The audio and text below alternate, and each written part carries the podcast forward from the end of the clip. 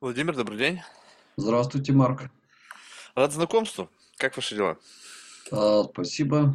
А, вполне Знаете, я э, благодарен вам за возможность э, вот, посмотреть вот как раз-таки, причем- как-то так сложилось, ну, не знаю, случайно, что в последние несколько выпусков очень часто фигурирует какая-то тема, знаете, там, смысла жизни, предназначения и так далее. И сегодня я благодарен вам за уникальную возможность посмотреть на это с глубиной резкости 50 лет. Именно столько, как бы вы написали, вы занимаетесь изучением дикой природы как бы погружением в вот эту смысл, там, как бы природы человека, смысла жизни в биологическом смысле, в философском. То есть, и знаете, что любопытно? Вот можно, когда мы условно настраиваем вот этот вот микроскоп, под которым мы будем рассматривать сейчас вот эту тему, открутить его на стык, вот когда уже вот наука и как бы дальше уже спекуляция. И вот здесь вот мы вот прям вот на вот этом как бы рубеже между тем, что еще как бы лежит в основе, как бы у этого есть какое-то научное доказание, которое подкрепляется 50-летним стажем работы. И здесь уже вы готовы как бы этот сделать шаг, но еще не сделали, потому что нет достаточных оснований. И вот здесь вот мы вот на стыке вот этого находимся, чтобы посмотреть, вот, как бы, грубо говоря, вот через ту самую призму восприятия, которая у вас сформировалась за вот эти вот годы. А, спасибо, Марк. Ну, во-первых, я хотел извиниться, что вам пришлось рано вставать. Очень рано.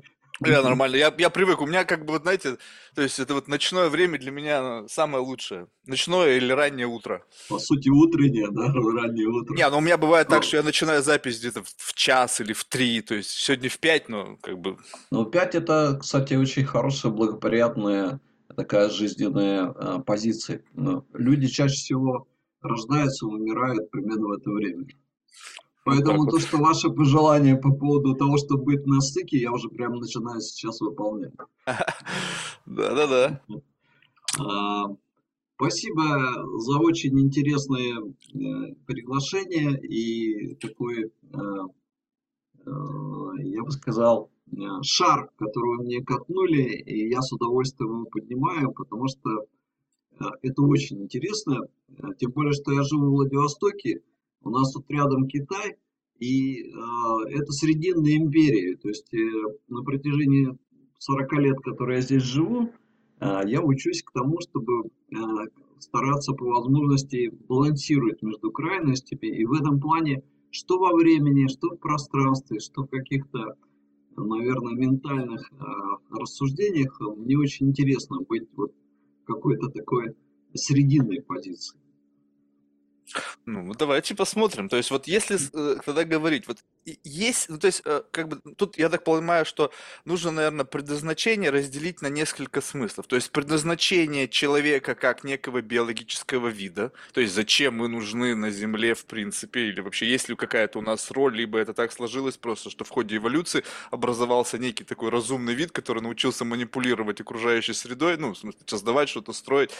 Потом, значит, о, о предназначении как некой такой условной программе, как некой такой детерминированной модели, в которой мы приходим в этот мир. То есть раз вот мы пришли, вот у меня есть условно какая-то программа такая верхнего уровня, я не понимаю, она сделана так, чтобы я как бы всю жизнь как будто бы следовал такой как бы, ну, субъектив, жил бы в такой реальности субъективной, в котором как бы есть свобода воли, которой я как бы решаю, все управляю, но на самом деле я проживаю свое предназначение, которое как бы на самом деле может быть совершенно любым. То есть не факт, что мы там все говорим, о, какова моя цель жизни, и все думают, блин, наверное, надо совершить что-то выс- великое, там, написать там какую-то работу, которая будет удостоена Нобелевской премии, либо там отправить людей на Марс. Нет, у кого-то совершенно могут быть маленькие цели, как в анекдоте, там, передать соль, вот все, mission accomplished.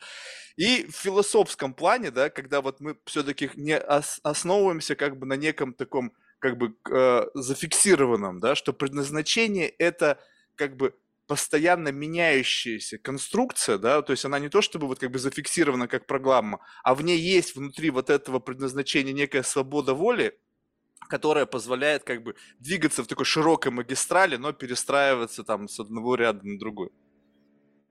А, Я с удовольствием скажу вам комплимент, потому что, по сути, вы э, мне такую э, дали э, сферу э, приложения того, что можно, о чем можно сказать и как.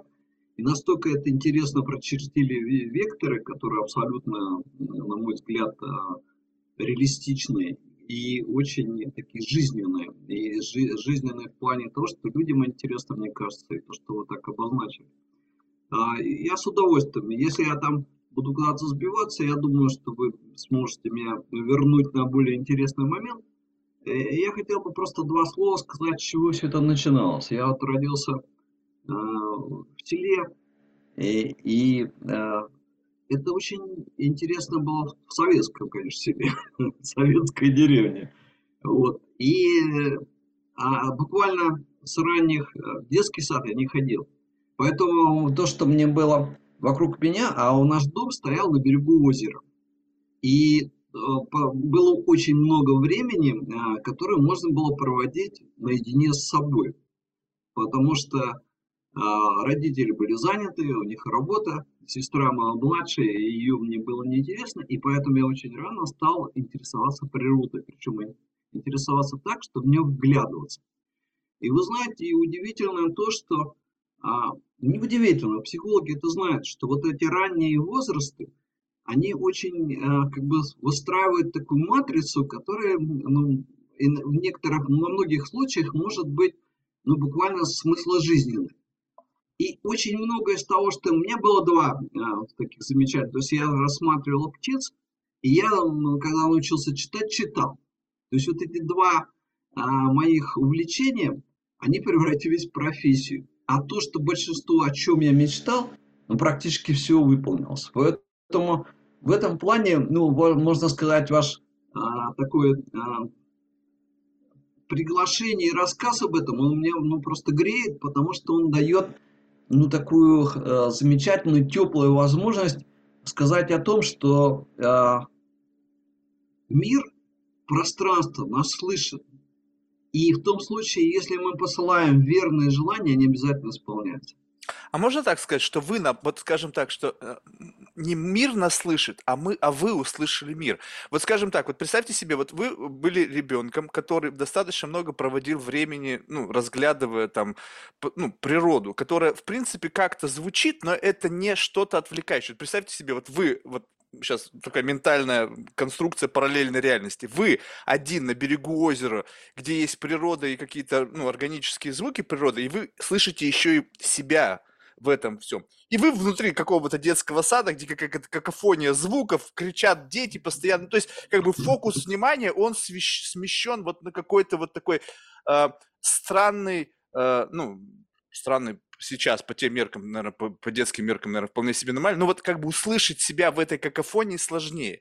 И я тоже помню себя в детстве, что я достаточно много проводил времени как бы наедине с собой, несмотря на то, что я все-таки ходил в садик. Но почему-то я смотрел на то, что происходит, вот это какая-то внутренняя динамика, и она мне была неинтересна. Ну, то есть я смотрю, тут какое-то броуновское движение, какие-то там маленькие биологические мешки передвигаются. И вот тут может быть, что вы просто, когда были достаточно много как бы, проводили время с самим собой, вы услышали, потому что в тот самый момент, когда еще, мне кажется, ребенок очень мал, то он способен распознать, что его, что не его. Потому что чем дальше мы отделяемся вот от этой точки ноль, которая является нашим рождением, обволакиваемся в эту социокультурную среду и еще что-то, то мы забываем, что мы – кто мы, кто я, что я хочу, потому что я становится каким-то симбиозом бабушки, там, школы, садика, еще чего-то, и поэтому я каждый раз звучит по-новому. И, возможно, в детстве просто вы рас, услышали ваше предназначение. Ну, условно, как бы вот тот самый э, какой-то вектор жизненного пути, который вы считаете сейчас, что как бы вы благодарны за то, что вам удалось эту цель достигнуть, но изначально вы просто встали на правильный путь, потому что вы поняли, куда идти. Вас не толкнули, грубо говоря, там в школе, там, иди туда и вы когда-то там в бессознательном состоянии пошли, и в конечном итоге остались недовольны, потому что, блин, как это, знаете, детская игра, когда раскручивают и потом куда-то толкают. Да. А, да, вы абсолютно правы. А, природа – это наш э, первый учитель и вообще единственный, честно говоря. И вот в ваших э, картинах, которые вы очень живо сопоставили вот такое пребывание на природе или где-то э, в том, когда ты чувствуешь себя, и здесь ключевое слово чувство. И а, когда находишься в социуме, в котором а, чувства, они тоже есть, но они совершенно другие. Вы знаете, вы абсолютно правы. Самое интересное в этом, что природа дарит путь, который связан как с ментальностью, так он связан с чувственностью. И, собственно говоря, вот я сейчас с вами разговариваю и понимаю, что ну, мне говорили пробросить как бы такой мостик временной между тем, что было тогда и сейчас. И вот я думаю, благодаря тому, что у меня была такая возможность а, прикоснуться действительно к природе и почувствовать ее, как а, какой-то ласковый а, ветерок, который налетал какой-то и освежал, буквально понимал, как запах цветов, которые в, свой, в свое время а, пахнут так, что понимаешь, вот оно настоящее. И так и то, а, что, собственно говоря, меня обернуло к идее того, что, что задуматься над тем, кто и что есть человек. Конечно, в то время для меня это было неинтересно, потому что мир вокруг, он очень интересен сам по себе. И когда ты разглядываешь какого-нибудь муравья или стрекозу, или рассматриваешь э, птицу лысуху, например, которая кивая э, передвигается и медленно э, поедает, достает э, такие зелененькие э, э, стебли рогоза и их, значит, откусывает со вкусом. Этот, этот мир он захватывал целиком. Но когда э, мне стало на 30-40 лет больше, чем было тогда, тогда я э, мог обратиться вот этому опыту природам, который мне говорил, кто такой человек? Человек отличается тем, что у нас, у людей, есть единственный во Вселенной вид энергии, которого нет никого. Она аффективно чувственна или эмоционально чувственна. То есть, по сути, то, что мы испытываем чувства и эмоции, это тот наш вклад, это те наши нити, которые мы вплетаем в Вселенную. И вот это самое главное отличие э, человека, которого ищут э, философы, э, рассматривая через ментальные конструкции или через ощущения а, которые они препарируют, мы препарируем, я не знаю, как тут правильно сказать, психологи, которые возвращают людей от социума к себе или наоборот поворачивают от себя к социуму. И просто в обыденности людей, когда, когда они этим не замечают, ну, например, с удовольствием а, прикасается, если это коллекционер какой-нибудь деревяшки 18 века поглаживает и устанавливает а, связь пространства во времени ту, которая дает этот артефакт. И вот это удивительно. То есть это наше сочетание чувственного и ментального, предельного и запредельного, которое мы способны выходить, оно дает то, что мы, собственно говоря, себя представляем как люди. И когда ты смотришь на животных, восхищаешься очень много. И у меня а, было довольно-таки сложно быть биологом, который Э, особенность какого-то времени, когда я стал понимать, что животные такие же люди, как говорил, например, Вуди Гейтс, знаменитый Нанаец, Гольд э, и спутник э, Владимира Кладовича Арсения Дерсузала. Она, она тоже, они тоже люди. Вот это вот, э, ну, наверное, такой ключевой вопрос. А чем же мы тогда отличаемся? Мы, которые мыслящие, у кого можно перечислить много таких признаков, которые любят перечислять антропологи. Чем же мы на самом деле отличаемся от тех млекопитающих, которых не очень далеко ушли? И вот это второй вопрос. И этот второй вопрос уже решает то, что вы сказали. То есть, если мы считать, что у нас несколько тысяч сейчас научных дисциплин, то, наверное, 90 с лишним процентов из них, они связаны с человеком. То есть, в принципе, вопрос еще открыт. То есть, есть какой-то вектор, куда копать, но вот однозначно, просто знаете, что любопытно, что вот мы, ну как бы вы сказали, что у нас уникальная с точки зрения там вселенной какая-то энергия, способность чувствовать.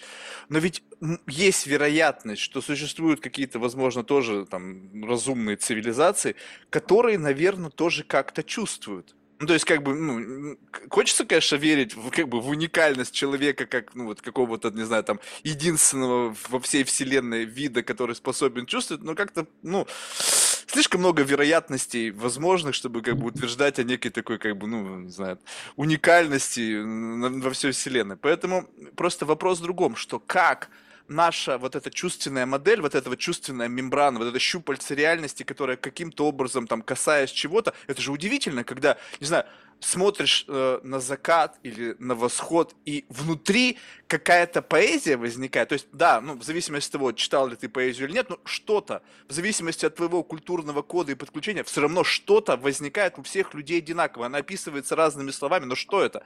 Как бы через что я это чувствую? Где вот это вот как бы, ну, э, как бы объяснение этому? Что за сенсорный орган внутри меня, который позволяет мне ощущать какое-то там величие природы? Не знаю, когда ты смотришь там на водопад, падает, думаешь, блин, какого хрена, как это вообще, как, как это вообще происходит? Гранд Каньон, смотришь, с ума сойти. Не знаю, разглядываешь насекомых, действительно, когда смотришь там на какие-то муравейники, на то, как устроены там не знаю, там, э, ульи пчелиные, там, ну, вообще, как это все устроено, как какие-то там, не знаю, споры, прорастая сквозь кого-то там, вы, ну, то есть это ужас, и думаешь, как это вообще возможно, но это восхищает.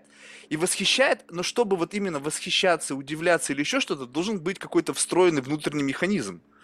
И вот мне любопытно, каким образом вот это вот как бы в нас возникло. То есть мы же тоже были когда-то простейшими, там, не знаю, одноклеточными, то есть если верить в теорию эволюции, то каким-то образом в какой-то момент времени мы стали это ощущать, вот это вот ощущение какого-то эксайтмента, связанного с соприкосновением с той самой, как бы, окружающей нас действительностью. И вот это вот, как бы, вот этот вот аппаратус какой-то внутренний, вот как, что он из себя представляет? Вообще сложно себе представить. Я бы разделил э, вашу вот такую подводку э, на несколько частей. Э, совершенно замечательно вы подвели к тому, что классическая наука начиналась с, с натурфилософии и с испытателей природы.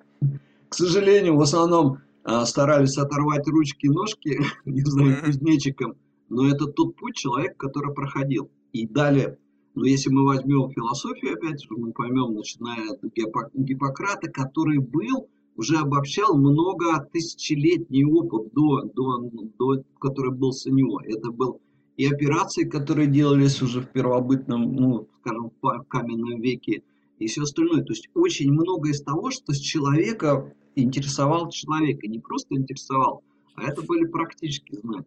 Поэтому я бы, скажем, сказал, что до сих пор наука а, а, у нас имеет естественно-научный вектор, и как бы ни старались гуманитарные знания, когнитивистика, которая сейчас очень э, популярна во всех отношениях, она до сих пор бы едет, локомотив, это естественно-научный подход. И то, что вы обозначили, это как раз укладывается замечательно в русло позитивистской науки, постпозитивистской науки, которая раскладывает на то, что можно в практическом отношении, как и что разобраться с нашей э, чувствительностью, чувственностью, раздражительностью, каким образом это работает – и я тут вспомнил очень интересный пример.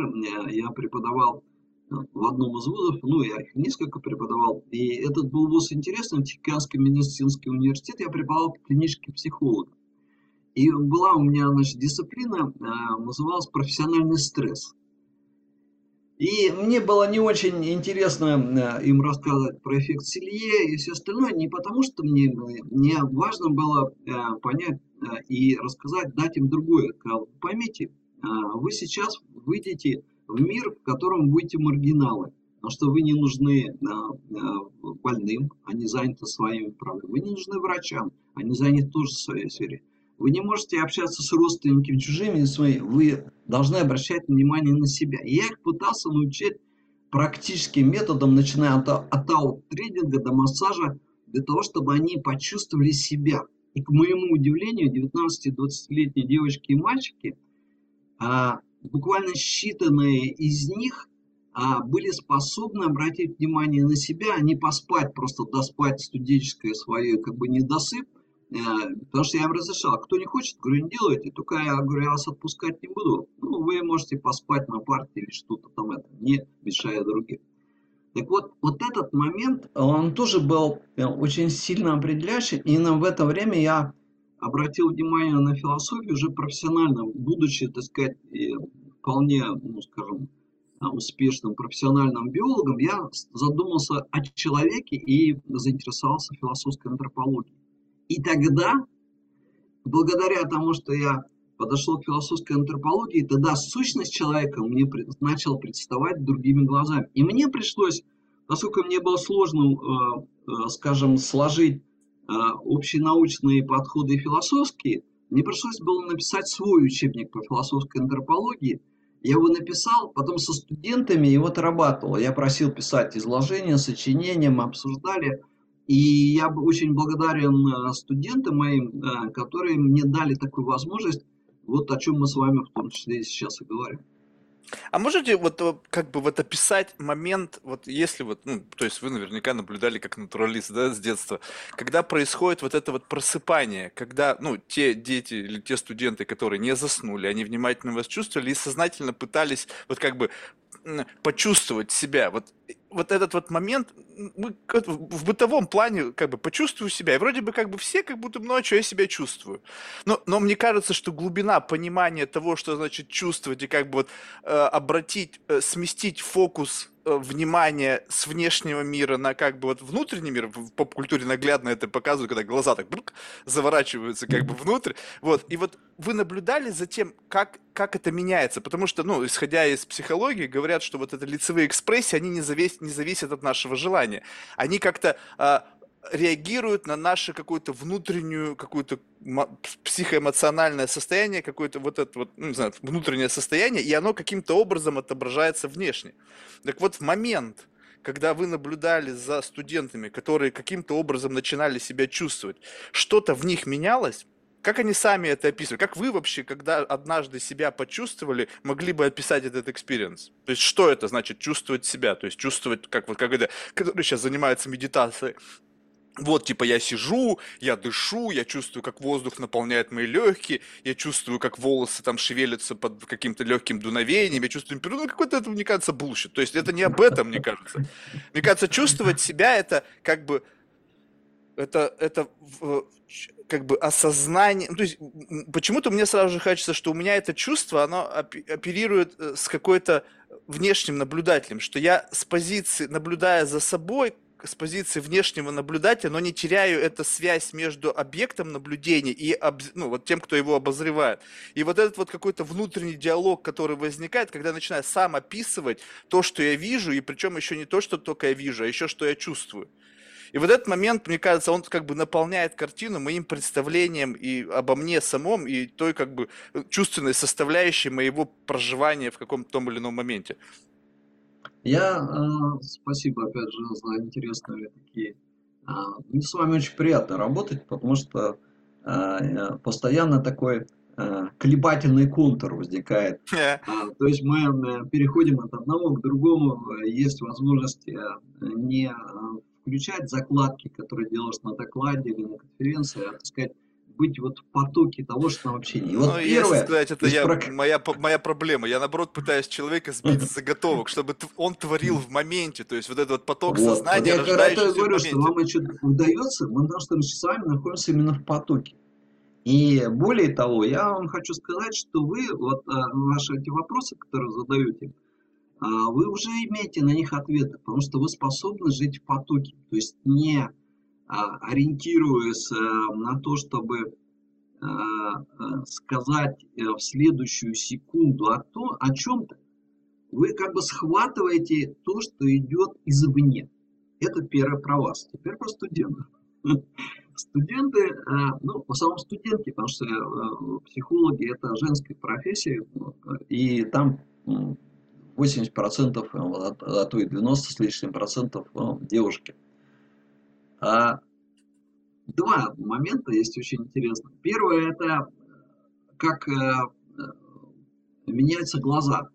А в основном вот это очень интересно, потому что в какой-то момент, если есть возможность так вот а, поглядывать незаметно и видеть людей, которые занимаются вот обращением к тебе, какой-то момент, как меняется мимика и как меняются глаза, глаза вспыхивают буквальным образом. Второй момент – это, я бы сказал, э, э, есть э, психотерапия, такие большое направление психотелески, телесное, телесков, так сказать, от Лоуэна и всех, которые обращены к, практике к телу, к чувствительности. И вот там одно из первых – это пять базовых движений, и первое, с чего начинает ребенок должен почувствовать опору. То есть надо, для того, чтобы надо сделать, надо оттолкнуться или просто дать, отдать вес своего тела опоре. Первой опорой для ребенка является мать. И поэтому то, что мы остаемся, но мы а, за счет того, что записываем, вот эту опору мы ищем всю жизнь. Это, к сожалению, счастье, но мы так устроены. И человек, э, именно в отличие от других, хотя вы видели там, например, щенков или котят, которые с каким удовольствием, как они прижимаются к теплому боку матери, и как они... Это мы такие же. В этом плане наша биологическая очень похожа. Но у нас это еще записывается на всю жизнь, которую мы ищем а, в наших отношениях, в наших делах, в наших размышлениях мы ищем это тепло и эту надежность. И вот, кстати говоря, философская антропология а, вот а, в том, что является экзистенцией, то есть тем, что является, скажем, изучением того, каким образом наши эмоции, чувства нас возвращают к себе или выводят из себя, обращают к Вселенной или возвращают в какие-то обыденность, вот это то, а, что позволяет а, нам быть особым существом, которое вы говорили, что нет Вселенной. Я, я не сомневаюсь, что космос велик, а Вселенная и наверняка. Здесь есть другой момент. Мы живем на Земле, и наша галактика, она, может быть, и имеет какие-то нужды, но мы живем на Земле, и мы можем говорить, что Земля наш дом. И именно с этим мы обращаемся, так же, как и дом а, человек, он именно а, то существо, которым дом играет намного больше, чем приют, чем то место, где можно получить тепло. Это для нас, по сути, уникальная возможность ощущать то, что происходит. В доме мы устраиваем так, как мы хотим. И именно поэтому человек столько натворил на Земле, потому что мы из Земли, из всей планеты стараемся создать вселенский дом.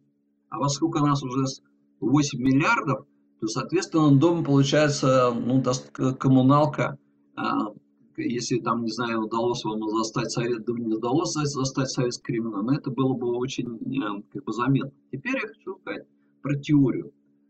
А, ну, во-первых, начнем с того, что мы с вами э, отсюда должны как бы идти из настоящего, из настоящего в прошлое. То есть то, что я вам буду говорить, во многом является ретроспективой и некой такой э, отрисовкой того, что могло бы быть, на самом деле больше или меньше, скорее всего, в большей степени отличается от того, что я говорю или кто-то может написать. Потому что мы, каждый человек живет свою эпоху. И даже а если мы, например, общаемся прекрасно, знаете, со своими родителями, тем более с дедушками, бабушками, еще дальше, мы очень четко а, чувствуем эту разницу. Поэтому в этом Границы философ... миров. Да, в этом плане философия имеет исключительную, так сказать, а, характер в том плане, что она, э, трудно сказать, что есть просто история человеческая, или есть история философии. Здесь объединено. Объединено и то, и другое в одном. Теперь а, подумаем, а как же произошло так, что человек вот стал таким чувствующим э, существом с особой энергией. Давайте, тем более мне, вы мне э, в самом начале дали такой карт-бланш на то, чтобы делать между наукой и не наукой. Я сейчас попробую э, этим воспользоваться по максимуму. Представьте себе, что у нас достаточно большая, серьезная, наверное, есть, ну, по крайней мере, интернетовские сектора, которые связаны а, с альтернативными цивилизациями, о том, что было когда-то. То есть это достаточно существует. Не говоря о том, что эзотерические, мистические и прочие ресурсы, они, собственно, работают по полной программе. Так как астрология, и э, очень многие даже достаточно серьезные люди этим интересуются. Вот давайте представим, что э, мифы а, ну, я буду придерживаться того, чтобы все-таки где-то к науке или философии прижиматься, как к теплому боку матери, о котором мы говорили. Да-да-да. Вот, вот, да. Вот представьте себе в мифах, а, а это же уникальные человеческие памятники а, творческие. Вот в мифах, мифов, а, мифы разных культур, они едины во всем в том, что человек это в какой-то степени конструкт, конструкт, его создали.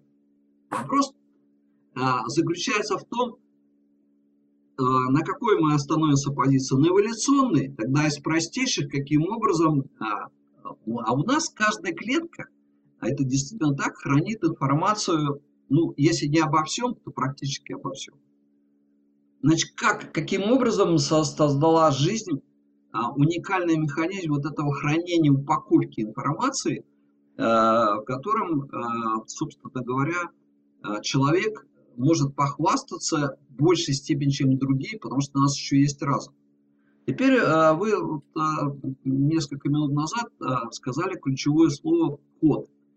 И я бы воспользовался этим понятием, потому что оно очень хорошо объясняет, что объясняет тот феномен, а, в котором мы, человек, одно из существ, которое имеет выбор и свободу, и это от Ницше и значительно раньше можно понять, а, насколько это серьезное и важное для человека а, обстоятельство. А второе, это то, что у нас есть фатум, предопределенность, судьба. И это тоже для каждого из нас, несмотря на какие бы а, степени а, человек искал опору, то есть твердую рационализм, прагматику, научный подход или, или же, скажем, девушка романтическими фантазиями и желаниями куда-то заглянуть в другое измерение, там, там в этой степени э, это ресурс. Так вот, и в том и в другом случае можно четко сказать, что человек имеет код. Я его называю антропологический код или код человека. А, примеры а, возьмем с генетики. Но генетика а, и ген, геном человека, он не объясняет очень много. И несмотря на то, что триллионы уже, в общем-то, долларов затрачено на то, чтобы расшифровать, и будет это расшифровать в той или иной степени это достаточно строгие науки, молекулярная биология, генетика, цитология и все остальные, которые должны действовать по своим правилам. От них мы не дождемся ответа на все вопросы, особенно в том ключе, как вы ставите.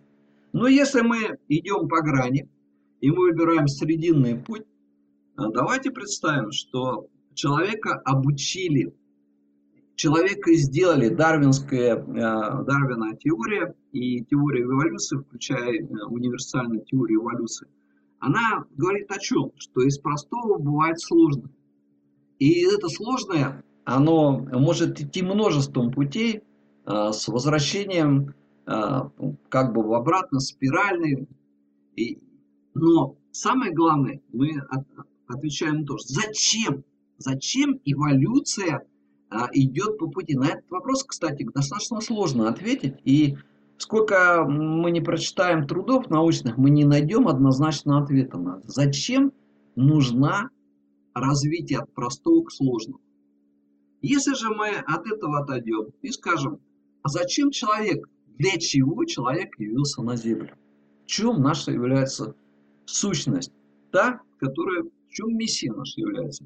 То есть, если мы отделим природу, человека, о котором мы уже немного поговорили, вопрос стоит о миссии человека. Ну, я вам сказал, на энергетическом уровне мы вплетаем свои нити, которые нет а, в теорию поля, которая в физике а, все больше и больше степени развивает.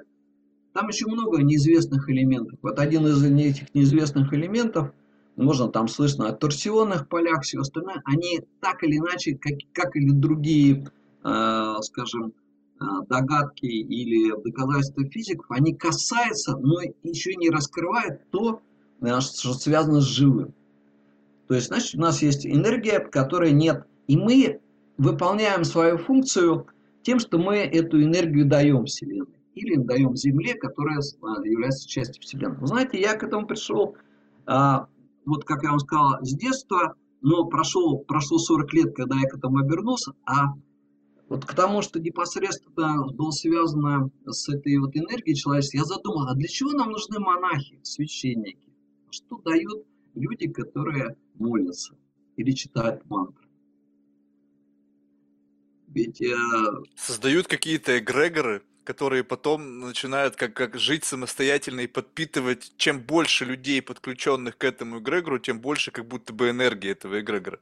А, очень такой распространенный и в какой-то степени верный вариант. Но я бы сказал так, священники, монахи, они а, швеи, они ткут эту энергию, они отбирают а, энергию вот этих нитей, молитва, или, а, скажем, псалом, или а, мантра, они, а, это инструмент, который позволяет выправлять а, разорванные, вот если взять музыкантов, они это сразу поймут, потому что для музыканта какофония и э, мелодия, симфония или мелодия стройная, она как бы существует сама по себе, не надо объяснять.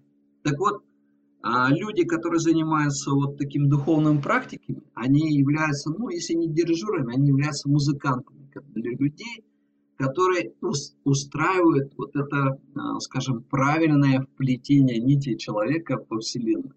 Теперь э, задуматься, как это может быть. То есть, ну вот есть геном, есть ген. Я придумал а, понятие этном и эн. Это то, что связано с этнической составляющей и то, которое является частью вот этого кода человека. Вот если его взять, а, условно говоря, это можно представить в виде, а, скажем, распространенных вещей, это спирали ДНК. И вот кончик вот этого, а, э, мы с вами, с вами вначале говорили, зачем я пришел, лично я персонально. Вот самый маленький кончик вот этой цепочки, это связано с нашей персональной миссией, которой каждый из нас отвечает на этот вопрос сам. И нигде он ее не найдет ответ. Хм, любопытно. А, вот тогда можно вот об этой энергии самой, вот э, смотрите, ну то есть немножечко будет в другую сторону, но просто вот это вот ощущение некой энергии человека, я бы хотел как бы на этом сфокусироваться. У меня есть какое-то в этом странное ощущение, и оно как бы наполняется а, неким понятийным аппаратом, который как бы позволяет мне вот двинуться дальше. Вот смотрите, вот скажем так, что если мы являются источниками какой-то энергии. Мы обмениваемся с природой этой энергией, обмениваемся между собой. Но эта энергия, это ведь не просто в том самом в смысле как бы энергия, это еще, возможно, и какая-то информация, зашитая внутрь вот какого-то, ну, того, что мы называем энергией. Просто э, случалось ли вам ощущать, что нахож... то есть в разговоре с человеком, ну, то есть происходит обмен какими-то смыслами, то есть мы используем речевой центр для обмена какой-то информацией, но как бы внутри этого слоя, вот такого, который декодируется нашим там когнитивной э, системой, есть еще какое-то вот такое глубинное мета-сообщение, которое, можно сказать, что это вот и есть та самая энергия, которая как бы есть вне зависимости от нас. То есть, скажем так, вот есть как будто бы какой-то источник энергии, то есть какое-то вот что-то говорящее или передающее с определенной частотой. И другой источник. Мы в силу того, что мы как бы, ну, либо забыли, либо никогда не знали этот язык, мы его не сможем не, не услышать, услышать, не декомпозировать.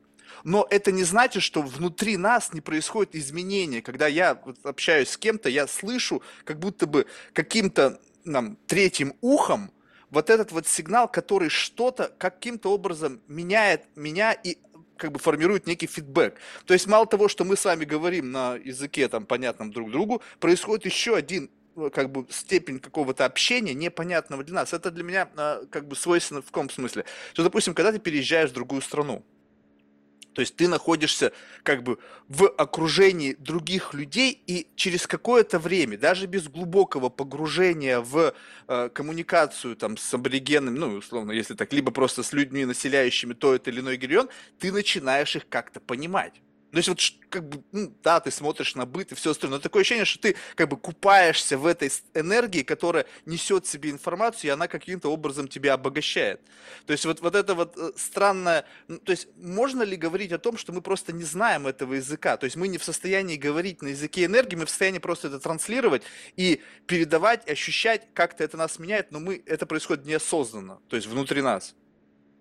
А, абсолютно правы. А, то есть э, я подначал, э, с чего все начиналось. Вот, э, если условно говоря, взять, вот в раз я вам говорю, ну, чуть, чуть раньше я говорил о, о мифах, вот были э, три кита, настоящие на черепахе, которые держали землю.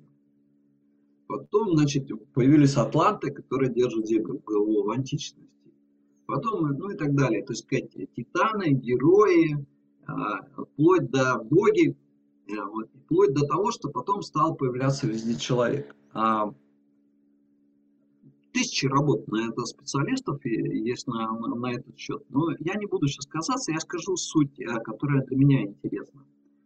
То есть давайте допустим, что в каждом или а, в большинстве из них а, скрыт вот этот смысл через слова и через краски, через образы, которые разбирают специалисты, которые, ну, собственно говоря, между собой этим обмениваются, живут очень интересно этой жизнью. Для большинства людей обычных это сказки или анекдоты, или еще что-то, то, что является а, производными от, от тех а, каких-то сакральных, архетипичных смыслов по Юнгу, которые были когда-то найдены.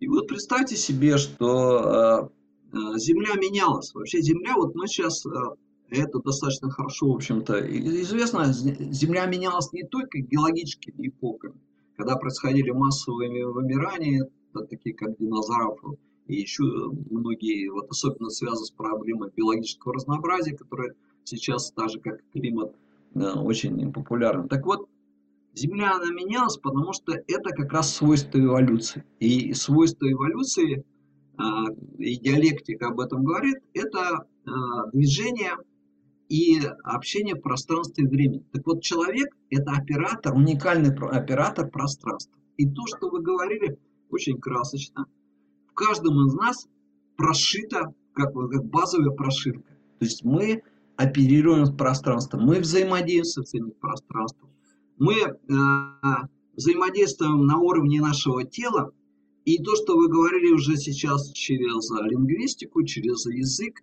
на протяжении того времени, когда появилась письменность, и появилась сначала речь, а потом письменность, мы переходим очень многие вещи мы выражаем с пространством, договариваемся через слова. Давайте подумаем, а почему вообще явилась речь тут? На самом деле она достаточно проста, и оно связано с вашим вопросом. Вот то, что у нас у каждого уникальное внутри, и э, когда речь шла о том, что каким-то образом надо обучать или передавать, или э, осуществлять те или иные коммуникации – нужно было вот это свое уникальное неповторимое, в котором чаще всего не имеется никаких слов, переводить на понятный для другого смысл. Появился другой. И для другого нужно было это пересказать. язык, вот это самая первая, так сказать, функция, сейчас не будем брать просто постструктуралистские изыски, там совершенно другая вещь. Так вот, язык это был средство передачи того, что я лично чувствую, от того, что вы лично чувствуете. Мы находили общее, находили понятия и категории. В этих понятиях и категориях мы очерчивали границу нашего общения. Центр ясности но, это называют. Но, да, да. Но у нас э, никуда он не делся наша функция оператора пространства. Более того, э, вот когда я сказал про этнический код, э, на мой взгляд, э, а у нас э, Лев Николаевич Гумилев, он историк и географ, он очень близко подошел вот к этой позиции этноса, которая, кстати, в Штатах, в Европе сейчас не признается, ну, потому что другие условия. Так вот, этнос – это была группа людей, связанная тем, что она была оператором, групповым оператором пространства определенной территории. И сейчас мы все равно остаемся в той или иной степени операторами этой территории. Но у нас произошла очень э, сильная дифференциация. Вот если взять, например, историю. Вот, Германия очень долго, достаточно поздно была, э, это в каждом из учебнике истории можно найти, раздроблена на многие герцогства. Почему? Это оставалась некая такая старая еще традиция поддержания территории за счет своего народа. У них были герцогства, там, княжества, и, и они э, с, с, как бы поддерживали, вот это выполняли функцию коллективного оператора. А вообще все началось, и, собственно, эпоха антропоцена началась с, с того, когда испанцы э, переместились на, на южноамериканский континент, И с того времени э, пошатнулось и стало меняться, вот э, когда я вам говорил про антропологический код, они в эпохе меняются. И философы, кстати, вот они пилят вот эти кусочки, отыскивая вот эти, э, э, скажем, периоды изменения антропологического кода. Это и является основанием для того, чтобы великие философы. Да, это то, что происходит. Поэтому, а, а, будучи сейчас, уже имея, с одной стороны, опыт, с другой стороны, оставаясь э, в той или иной степени на Земле, а, мы еще способны, вот то, что вы говорили, э, находить, э, понимать людей. Ну, мы людей понимаем сначала через Землю. Если мы обрели точку опоры в каком-то земле, на какой-то земле, например, я сейчас повернулся и оказался в Нью-Йорке мне нужно будет какое-то время, чтобы почувствовать, э, дать сигнал опознавания. Я не буду своим там, но я буду тем, который пройдет некую процедуру опознания. И в рамках дозволенного, так сказать, сегмента общечеловеческого или там ну, еще, ну, чуть, чуть дальше можно пройти, там, скажем, гендерного и все остальное, я буду способен а, пустить корни такие поверхностные, временные, но я получу опору эту на землю. И тогда я, люди тогда почувствуют то, что со мной можно общаться. И когда вот, чем, например, сейчас мы живем в эпоху а, цифровизации, массового развития интернета, эти связи обрублены, обрубаются все сильнее и сильнее. И гаджеты, которые читают люди, все больше и больше, э, то есть и носят, и живем мы с гаджетами, они все больше и больше а, вычеркивает вот эту этническую и антропологическую составляющую, которая связана с землей.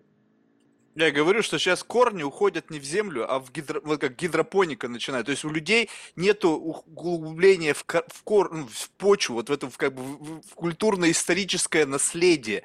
Они э, корешки у них такие, знаете, вот беленькие, они в таком каком-то питательном растворе, и туда все, кому не лень, подливают. Ну, то есть там один подлил, другой подлил, Правильно. как бы интернет. И вот вы знаете, что любопытно? Вот а, как бы вот если говорить об этносе, можно ли, просто у меня какая-то метафора возникла, представить себе так, что, допустим, э, это это условно некое колебание. Ну, скажем так, внутри какого-то этноса есть какое-то какое колебание, и все внутри этого этноса впадают в некий такой резонанс с этим колебанием. То есть все колеблются условно как-то. У каждого есть еще своя частота вещания, свое колебание, которое укладывается внутри большого этноса. И вот тут очень любопытно, когда ты приходишь со своей частотой на другую территорию, где другая частота, что происходит? Вот как бы это происходит как бы, когда одна, чисто, одна частота начинает как бы влиять на тебя, и ты должен как как бы впасть в ней в такой в унисон. Как бы вот как бы ну вот она влияет, поскольку ее больше, ты находишься на территории большое влияние, и э, как бы ты постепенно начинаешь как бы вот эти волны э, колебания начинают мимикрировать внутри тебя, то есть вот твой этнос влияние вот этого колебания, он произ, как бы ослабевает, поскольку ты находишься за пределами вот этой как бы территории с определенным частотой вещания, но у тебя остается что-то свое, то есть внутри этой большой чистоты.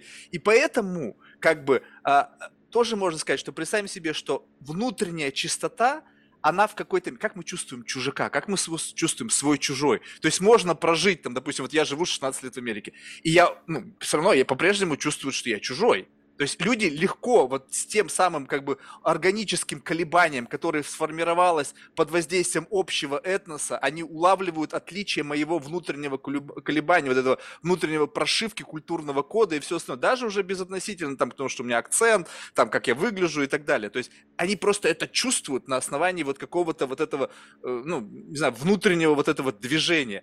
А с появлением интернета, когда мы с вами сейчас вроде бы общаемся, но мы не сидим напротив друга, мы не чу... вот эти вот как бы условно дзынь, ваш какой-то камертон и дзынь мой, они не входят вот этот вот обмен э, колебаниями, которые в какой-то мере снижают вот это вот как бы формирование этого центра ясности. То есть он все равно возникает, но исключительно за счет э, как бы э, семантики, за счет языка. Он не возникает окончательно за счет того, что мы не сталкиваем между собой наши энергии, которые каким-то образом, впадая в резонанс, как бы начинают выравниваться, и мы начинаем вещать в одной частоте или находиться в одной какой-то частоте. Да, э, несколько таких моментов мне опять же любезно подбросили, которые с удовольствием пытаюсь э, как бы оттенить или отразить, или раскрыть э, э, с удовольствием в ответ на ваши слова. Ну, начну с примера. Вот от Владивостока достаточно близко Камчатка. И я несколько раз туда ездил по работе, и вдруг на какой-то момент замечательный край, чудесный. Вот Аляска, Камчатка, это такая, те вот уголки, которые, ну, дикая природа, wilderness – это forever, это все, что есть. И я, значит, ну, красотами Камчатки, так же как красотами Аляски, нельзя не восхищаться. И в то же время это восхищение очень пугающее. Как бы, вот. Когда понимаешь, что э, какой-нибудь э, вулкан, ты на него забираешься, ты понимаешь, что там э, вот, просто по каким-то признакам, которые физически не улавливаешь, но ты понимаешь, там дремлет мощь Земли, которая снесет и сожжет тебя просто как муравья, даже меньше. И на этом фоне мне было удивительно, почему, думал, камчаталы, а, очень мало из а, тех, кто живет на Камчатке, обращают, а, ну, во-первых, в дома. Я когда приходил в дом, большинство из тех, кого я был, это дом временщика. временщика. Хорошая, богатая, может быть, мебель, обстановка – но в доме нету а, тепла, такого, которое ощущаешь во многих других местах. Второй момент, что когда общаешься с а, камчатскими ребятами, а, очень много рассказывают про отпуск, про друг друга, там, про какие-то там э, интересные события, о себе о чем-то говорят в том случае, что я собираюсь в отпуск, или я побыл в отпуске, или вот у нас сейчас закончится работа, то есть контакта с собой и с местом, где живет, у человека нет. Я не мог понять, в чем дело. А потом в один момент, будучи на берегу океана, хотя у нас океан, я вдруг понял, что вот это место, в котором человек не может его переживать. Природа настолько сильна, что она скручивает буквально в бараний рук. Для того, чтобы удержаться там, надо все время улетать куда-то. Вот интернет – это то, что люди улетают. Но э, здесь другая обстановка. Здесь э, люди вообще оторвались от природы. То есть большинство, большая часть людей, живущих в городах, мегаполисах и в урбанизированных территориях, они, собственно говоря, мы, мы собственно говоря, эту природу видим на, настолько мало и фрагментарно, что, по сути говоря, вот, вот эти белые корешки, вы абсолютно правы. Белые, невидимые, хиленькие корешки, которые как-то с этим связываются. Ну, понимаете, если у нас есть, э, и я вам сказал, что э, код, и который меняется, что происходит? Происходит то, что в определенный момент, когда нас там 7,5 миллиардов, значит, мы берем количество. Мы не можем быть титанами, у нас не осталось богов, не осталось героев, у нас не осталось э, тех э, существ, которые были способны сотни и миллионы квадратных километров удерживать вот своем ритме. А, куда мы, а ритм, вы абсолютно правы. Каждый из нас, каждый орган, каждая наша система, она э, работает в определенном ритме с тем, что происходит на пространстве, что происходит в другом. И вы абсолютно правы, вот этот ритм на бессознательном уровне настолько мы тонкие, хорошо организованные машины биологические, что в этом плане этот ритм чужака или там того человека – действительно а, слышатся другие. И вы абсолютно правы, опять же, что этнос, когда это было до, ну скажем, и сейчас коренные малочисленные народы остались, мало кто из них а, еще удерживает этот ритм, но мне повезло, я, например, первая студенческая практика была, я приехал в Приморский край и с удыгейскими охотниками проводил время на отлове соболей. Я не мог понять, ну как так, меня учили, я game biologist, биолог охотовед по-русски, которого, так сказать, учили, а это спецназ биологов, которые учили, что нужно мягкое золото для страны, э, для того, чтобы нужна была валюта. Нас учили э, достаточно хорошо, для того, чтобы мы выживали в любых случаях. А тут а, дедок а, пожилой, он меня, меня облавливает просто как нечего делать.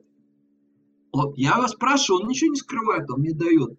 И прошло много лет, когда я стал понимать, вот это а, каждый ключ а, речной, каждый распадок а, таежный, каждое место для него было вот этим, отдавало своим ритм. Он, его ритм, резонировал с этой территорией. И вот язык, вот вы говорили, топонимика, она является тем, что каким образом человек присваивал пространство в языке.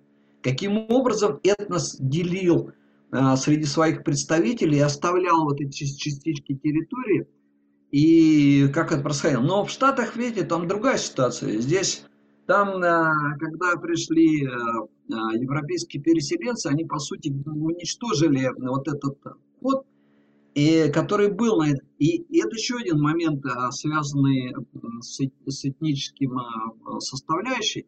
Если народ перестает в какой-то степени выполнять в определенной степени выполняет свою функцию хранителя земли, он его уничтожает или возникает а, чума или возникает еще какой-то, этот народ не будет на этой земле жить. Его сносят, и на это место приходят другие. И они не столько палачи, точнее, они могут быть как палачи, но они выполняют волю не, чаще всего не свою, не, несмотря на то, что это могут с большой сказать, выгодой, выдумкой и так далее. Все равно это люди, которые выполняют функционал. Они стирают тот этнос, который не справился со своим э, ролью, э, которая была этнической ролью. Это было достаточно, это на протяжении было э, многих тысяч лет. Но последние столетия, они стали это перечеркивать. И мы сейчас видим, и, так сказать, наш вот это мир, который нам хорошо знаком со всеми нашими проблемами, где психологи говорят, что не осталось нормальных людей, а есть только нормальные невротики. То есть это то, что а, мы чем расплачиваемся за а, укорененность, биологическую укорененность и этническую укорененность, за вот эту смену а, антропологического кода, который у нас происходит. Это очень любопытно. Знаете, я не знаю, я для себя поставил какую-то опять странную задачу. Люблю себе какие-то такие почти, наверное, недостижимые задачи ставить. Но смысл в том, что представим себе, что вот если вот есть вот это вот внутреннее человеческое колебание, которое, по сути, как бы определяет свой-чужой. Ну, то есть свой-чужой, свой-чужой. То есть если вот да. это вот колебание совпадает, то как бы ты это чувствуешь, опять же, там, вербально, невербально, каким-то улавливателем внутренним, да, и ты как бы вот, вот есть такой вот, вы наверняка с этим сталкивались, встречаешь человека, и вот он сто процентов как бы stranger, то есть незнакомец вообще ни в каком, но ты с ним абсолютно чувствуешь себя комфортно. Вот прям вот такая какая-то невероятная легкость и комфорт. Ты думаешь, как это так? Мы вообще совершенно как бы из разных мест, там, ну, совершенно разным experience -ом, с разным разным бэкграундом, но вот эта легкость, она э, как бы достигается каким-то образом. И вот можно ли себе представить, что вот внутри помимо того, что есть как бы транслятор, знаете, как это, я не знаю, как это называется, но физики иногда смотришь, вот две волны, и они вот не совпадают. И вот там какой-то подкручивают, подкручивают, когда волны начинают синхронизироваться, и ты смотришь вместо двух каких-то кривых на экране, появляется одна такая жирная волна. И вот у меня есть ощущение, что некоторые люди, они как бы есть либо очень сильная, когда вот эта вот э, чистота вещания, оно как бы, как это сказать, когда вот эта волна как бы подминает под себя другую волну. И здесь, мне кажется, ты чувствуешь некую тяжесть, потому что есть какой-то элемент как бы насильственного влияния, когда ты попадаешь просто, допустим, какой-то там, э, как это при, принято говорить, есть там, не знаю, какой-то там альфа-самец, либо еще что-то, когда он как бы вот влияет на тебя, и ты как бы попадаешь под его волну какую-то резонационную, но это такое чувство как бы некого м- как бы давления а когда это сонастройка, и человек просто начинает мимикрировать, вот это вот, чувствовать твою волну и как-то моментально на нее сонастраивается, и в этот момент как бы пропадает вот это вот ощущение чужого как бы раз ты как бы, ну, помимо там какого-то, опять же, лексикона, если э, отодвинуть его в сторону, просто вот ощущение нахождения рядом с этим человеком не сигнализирует, что чужой, чужой, чужой, чужой.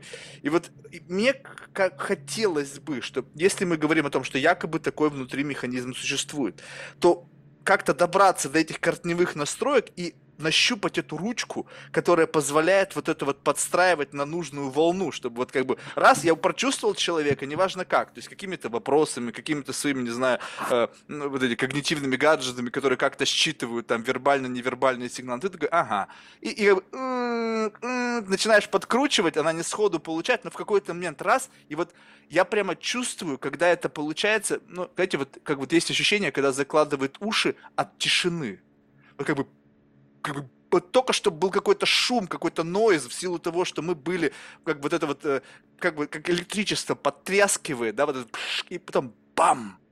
И вот кристальная тишина, которая говорит, и вот в этот момент вот как бы ты встречаешь человека, вот как бы впервые, вот как бы раз, и ты такой, блин, вот что это произошло? То есть только что, что я почувствовал? Вот это вот как бы закладывающее уши, либо наоборот открывающее уши, вот это вот какое-то изменение, давление, еще чего-то, что... Но ясность, как будто бы воздух морозный, такой, знаете, как бывает морозное утро, я просто вспомню, уже давно не было такого морозного утра, но когда там, допустим, как будто бы воздух кристально прозрачный, вот этот вот фог, в котором, вот эта дымка, в которой мы как бы общаемся, это вот теперь стало нормально. То есть теперь нету смысла достижения вот этой вот кристальной чистоты между в общении, потому что как бы зачем? Ну, типа это на это надо потратить энергию. А мне такое потребительское отношение к любой коммуникации, потому что мне от тебя что-то нужно, тебе от меня что-то нужно. Вот мы в системе этого ценностного обмена получил каждый свое, и нам не важна была вот эта вот кристальная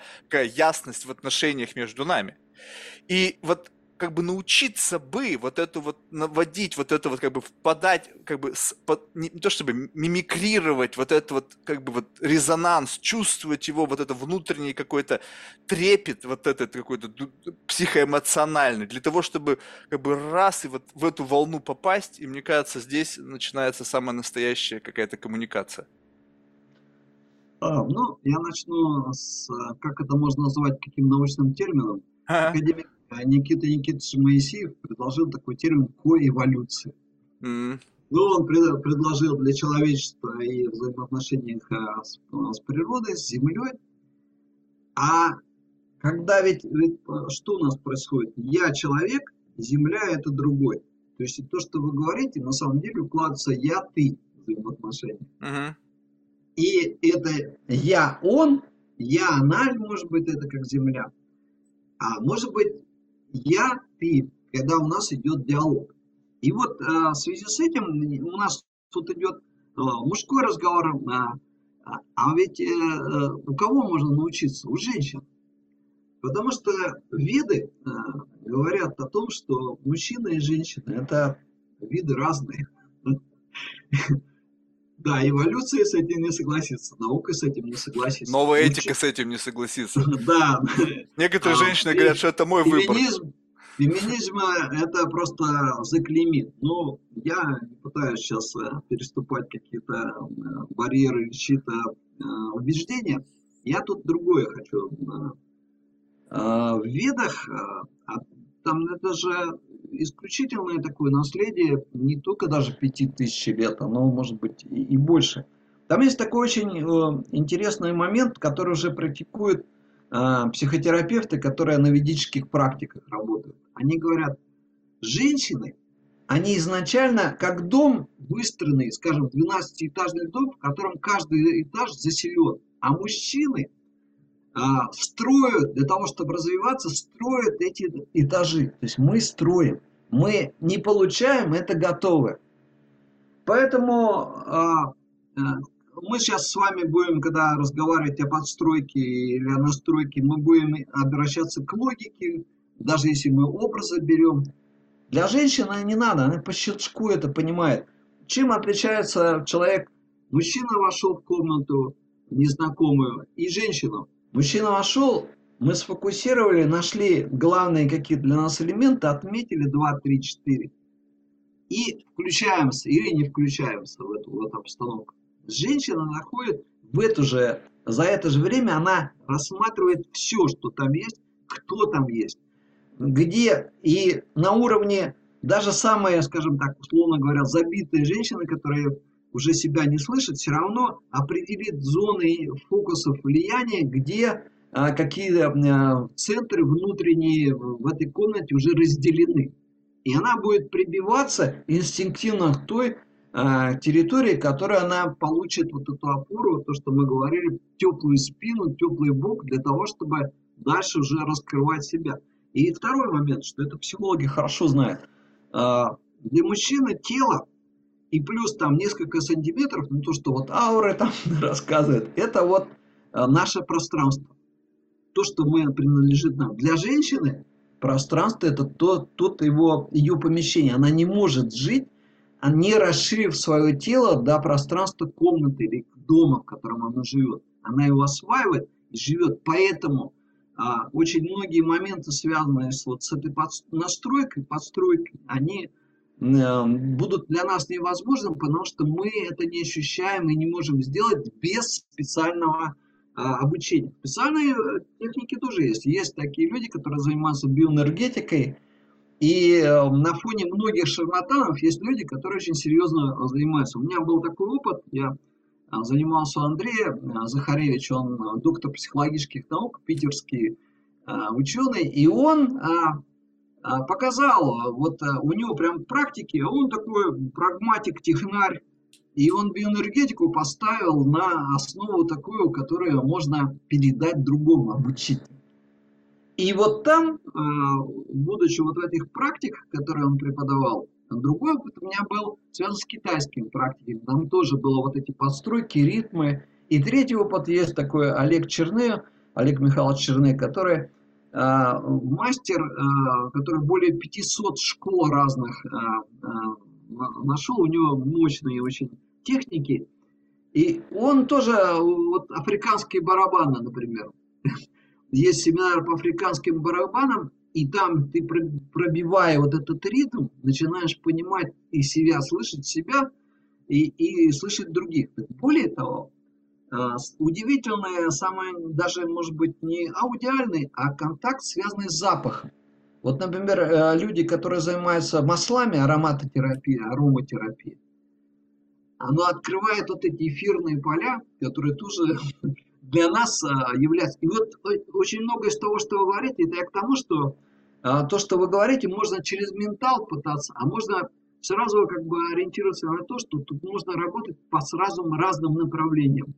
От тактильных ощущений, от того, чтобы по почувствовать а, зайдя в комнату или общаясь с собеседником. Вот мы сейчас с вами общаемся, а я считаю, что у нас установлена связь, потому что как будто бы я, прикасаясь у себя к своему столу а, рабочему, я ощущаю вибрации, которые происходят у вас в вашей студии или где-то там, где у себя. Это фантастика. Может быть. Но это может быть и реальность, потому что каждый из нас строит свой мир, свою персональную реальность. Вы знаете, вот э, как бы я, я э, действительно восхищаюсь людьми, у которых вот это вот э, сенсорное восприятие реальности, оно как бы расширено. То есть, по сути, у меня, э, я бы сказал так, что, ну, мне кажется, достаточно слабый глаз доста- ну, по сравнению, допустим, с искусствоведами, галеристами, там, людьми, которые, фотографами, ну, людьми искусства, которые в состоянии, как бы, увидеть красоту там, где другой человек не видит. Ну, то есть, как бы, проходишь, там, пнул какую-то гальку, а фотограф увидел в ней красоту. Не знаю, художник не, не просто смотрел на закат, он увидел там какую-то, не знаю, многообразие красок, там, не знаю, вписал это, там, не знаю, музыкант, который слышит то, ни чего не слышу я. Единственное, что у меня, как бы, есть, это вот как раз тот самый ментал, которым я все щупаю. То есть моя щупальца реальности, она как бы, ну, использует какой-то странный такой щуп, да, как вот у осьминога, там, с каким-то количеством присосочек, да. Но вот, как бы, если, можно ли количество вот этого, как бы, чувствительность этого щупа, ну, вот условно, который у тебя есть, то есть как-то же, вот, наверное, людьми, которые занимаются там ароматерапией, дегустаторы, которые там, люди, которые создают какие-то ароматы, они что у них происходит. Мне было любопытно, однажды я, значит, отправился один, короче, как бы, э, ну, просто какая-то праздная по -по поход в бутик, где там продавалась какая-то нишевая парфюмерия, и там разговорился с замечательной девушкой, там, правда, у меня был другой предлог, она просто была прекрасна, да, и, но она, оказалась, еще и понимает вот эту всю внутреннюю кухню, она работала в каком-то там парфюмерном доме, и как бы не просто так там оказалась. И она рассказывала о том, что когда мы что-то чувствуем, мы просто не знаем, что мы чувствуем. Ну, то есть, если у нас в голове есть запись, которая ассоциирована, то есть какой-то вот ну, запах это какие-то молекулы, которые попадают в нос, и мы как-то, если у нас есть референс, относящийся к тому или иному запаху, ну, допустим, все прекрасно знают запах лимона, апельсина или еще чего-то, так?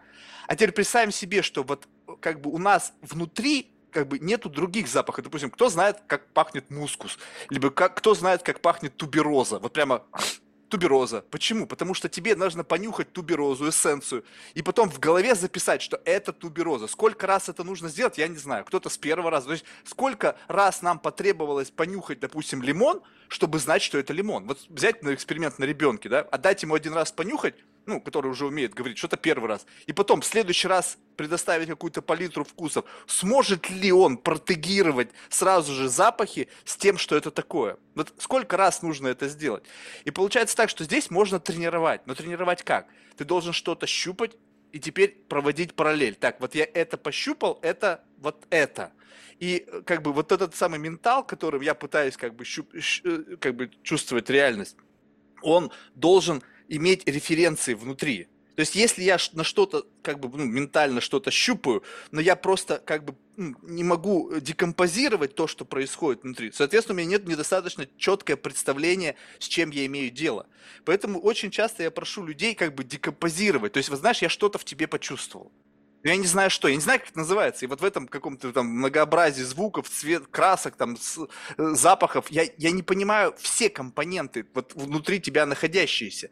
Как бы дай мне вот эту расширенную палитру того, что внутри тебя происходит. Что ты сейчас чувствуешь, о чем ты сейчас думаешь, почему ты об этом думаешь, что из моих слов тебя подвигло вот на вот этот каскад от этих мыслей и так далее. И вот тогда, когда человек дает мне достаточное представление, осознанно или неосознанно в рамках нашей беседы, как будто бы запрос этот есть, и он невербальный запрос на уровне метасообщения. И сам вот этот вот человек, вот этот его энергетический центр начинает предоставлять эту информацию, которая формирует некое, условно, субъективное представление о своем, твоем визави. И как только вот эти внутренние связи, референции начинают выстраиваться, возникает вот как раз-таки понимание, что мне нравится. Потому что мне долгие годы нравился, вот просто возвращаясь к той истории, какой-то аромат. Я не знаю, он присутствовал в разных духах. И мне действительно нравились определенные бренды, определенные марки. Вот именно это. И выяснилось, что мне в них нравится запах туберозы. Просто я даже не знал о том, что внутри них он есть. Но я сам восхищался и, как бы, грубо говоря, это как Байден там нюхал девушек, которые вот определенными духами пользовались. Ну, я не знал, почему меня это манит. И мне дали теперь объяснить. Теперь, а, понятно. Ну, то есть мне теперь стало понятно, что мне просто нравится этот аромат. И если он в ансамбле достаточно ярко выражен, то он мне нравится. И вот это удивительно, когда ты теперь, как бы как некое такое просветление, теперь я знаю, почему мне это нравится. Я не знаю, как бы, э, ну, то есть я не, не могу понять природу этого вот, как бы, влияния, почему именно этот запах на меня оказывает такое впечатление. Возможно, там есть какое-то психоэмоциональная составляющая, я впервые это понюхал, это совпало на мою реальность какую-то в тот момент времени, какую-то эмоцию, закрепилось, и теперь я бессознательно просто везде принюхиваюсь и ищу этот запах. Но сам факт, что теперь это знание дает мне вот ту самую опору, которую я могу использовать для понимания себя. Чем больше вот этих опор в самопознании, как бы в, в ощущении себя, тем лучше тебе понимать другого. Потому что не познав себя, как ты можешь понять, познать другого? Это практически невозможно. Да, вы сейчас, по сути, Марк, рассказали суть философии. А. Что философия – это искусство создания концепций, использования их. И то, что вы говорили, это связано с, именно с, тем, что надо получить концепт, наполнить его э, содержанием и выстроить контекст того, чтобы можно было общаться или то, что можно было прочитать. И для вас это, так сказать, как для любого философа, это комфортный путь.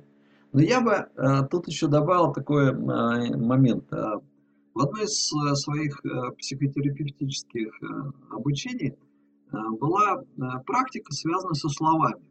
Э, вот, я уже не помню суть упражнения, но смысл был в том, что я задумался, вот вы сказали про слова и про их а, значимость.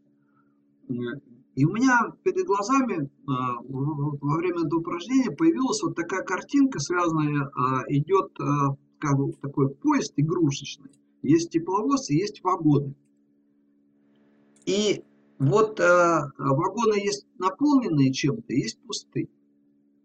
И когда я понял, что мы все, общаясь, используют семантику как а, форму управления пространством, взаимодействия нашего, э, пользуемся как а, пустыми вагонами, так и полными. Я думаю, в чем же тут разница? И получается, те вагоны, которые мы в детстве выяснили, узнали образ, вот вы про девочку говорили, вот, А понюхала она лимон и услышала слово лимон, и увидела слово лимон. Вагон загружен.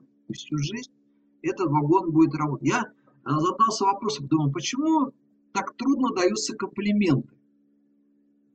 А потому что если, если в семье не было этих слов, эти вагоны пустые. Нам приходится каждый раз грузить их смыслом для того, чтобы сказать девушке комплимент. Мы работаем дополнительно грузчиками, вместо того, чтобы подгонять, просто цеплять к локомотиву вагон, который наполнен смыслом. И а, вот а, обращаясь к запахам а, и, кстати говоря, интонации, это, это те каналы, которые у нас работают бессознательно, они не завязаны на слова. Если а, взять, например, объяснить звуки, вот вы говорили про фотографов, художников, если их попросить э, передать э, э, то, что они э, чувствуют, когда они э, рисуют, э, пишут какой-нибудь сюжет или выбирает картинку для своего сюжета фото, фотоаппаратом, или же композитор пишет мелодию, они всегда будут врать вам, потому что они не смогут передать все богатство того, что в это Блин, но они, мне кажется, не готовы в это просто инвестировать. Это вам не кажется? Они вот не когда... могут, они не могут, нет. Нет, ну а если да, вот взять да. себе задачу, вот скажем так, что вот есть такая задача, скажем так, что просто для этого требуется, ну, просто друг, любой рациональный человек скажет, зачем? Ну, то есть, когда вам кто-то говорит, вот у меня очень странный байс в этом отношении, когда кто-то говорит, слушай, что ты чувствуешь? Он говорит, это невозможно описать словами. Для меня это звучит так, что у тебя либо нету практики описания словами, чего-то чувственного какого-то experience -а. Либо у тебя недостаточно понятийный, хорошо развитый аппарат, и недостаточно у тебя словарного запаса для того, чтобы сшивать вот эту реальность. Либо на этапе конвертации вот того ощущения в слова, вот этот какой-то происходит провал. Ну, то есть, как бы, вот есть, вот тут да. я это чувствую, здесь да. речевой центр, мне нужно как бы да. вербализировать, сделать какую-то компрессию вот этого состояния, и, и декодер какой-то должен заработать. Да. Такое ощущение, что декодера нету. Ну, то есть, как раньше были в телевизорах какие-то декодеры, нужно было что-то воткнуть, чтобы что-то там цифровой сигнал.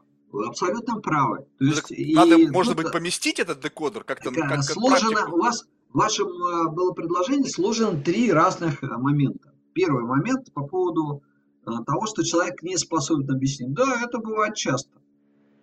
Но, например, возьмем химиков или математиков. Каким образом они объясняются друг другу? Формулами.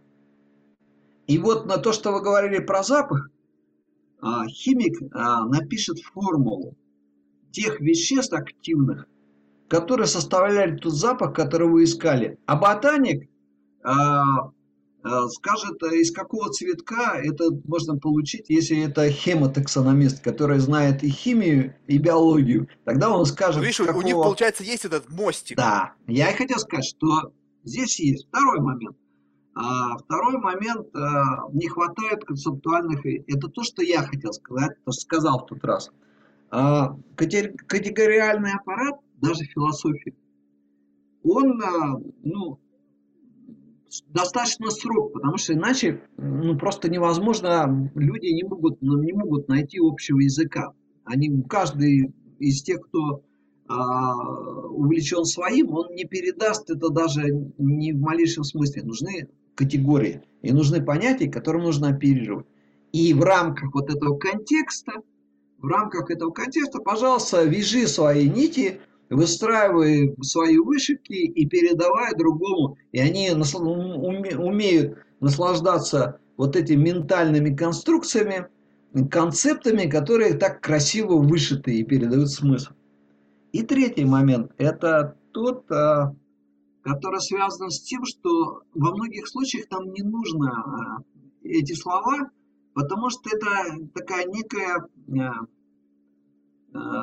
скажем, практика договоренности с собой. Я себе э, разрешаю э, взять то, что мне понравилось, а это идет из детства. Разрешаю я не разрешаю. В том случае, если у меня будет аргументация, да, я это могу, я услышал это понятно, или я верю в таких-то конструкциях, тогда да, это существует. Это вот то, пришло из детства. Существует, не существует как существует, и тогда вот э, близкие, кто был, были с, с, с нами детьми, они нам вот это прописывают а, во многом для нас чуждой как сейчас это мы понимаем, а, аппарат распознавания, то, что можно, что нельзя, что хорошо, что плохо, что я понимаю, что не понимаю, что я слышу, что не слышу. Поэтому здесь вот такой конгломерат.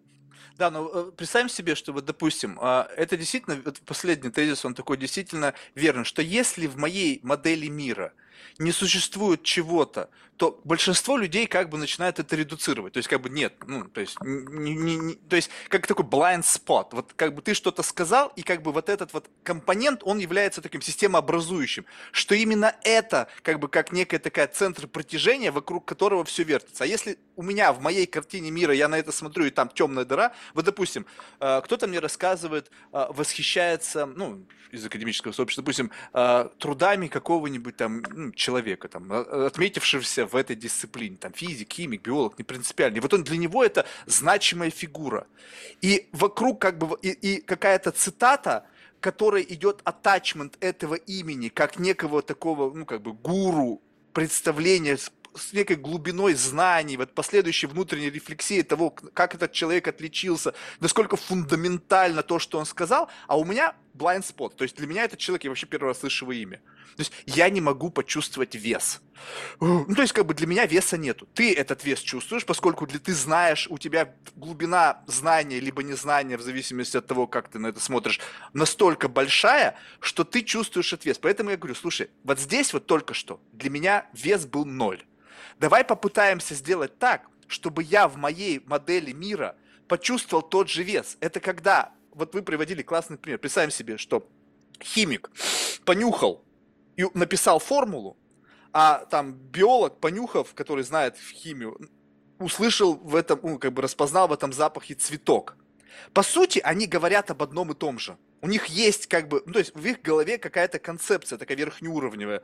Но один не знает о том, что он говорит о, допустим, тюльпане.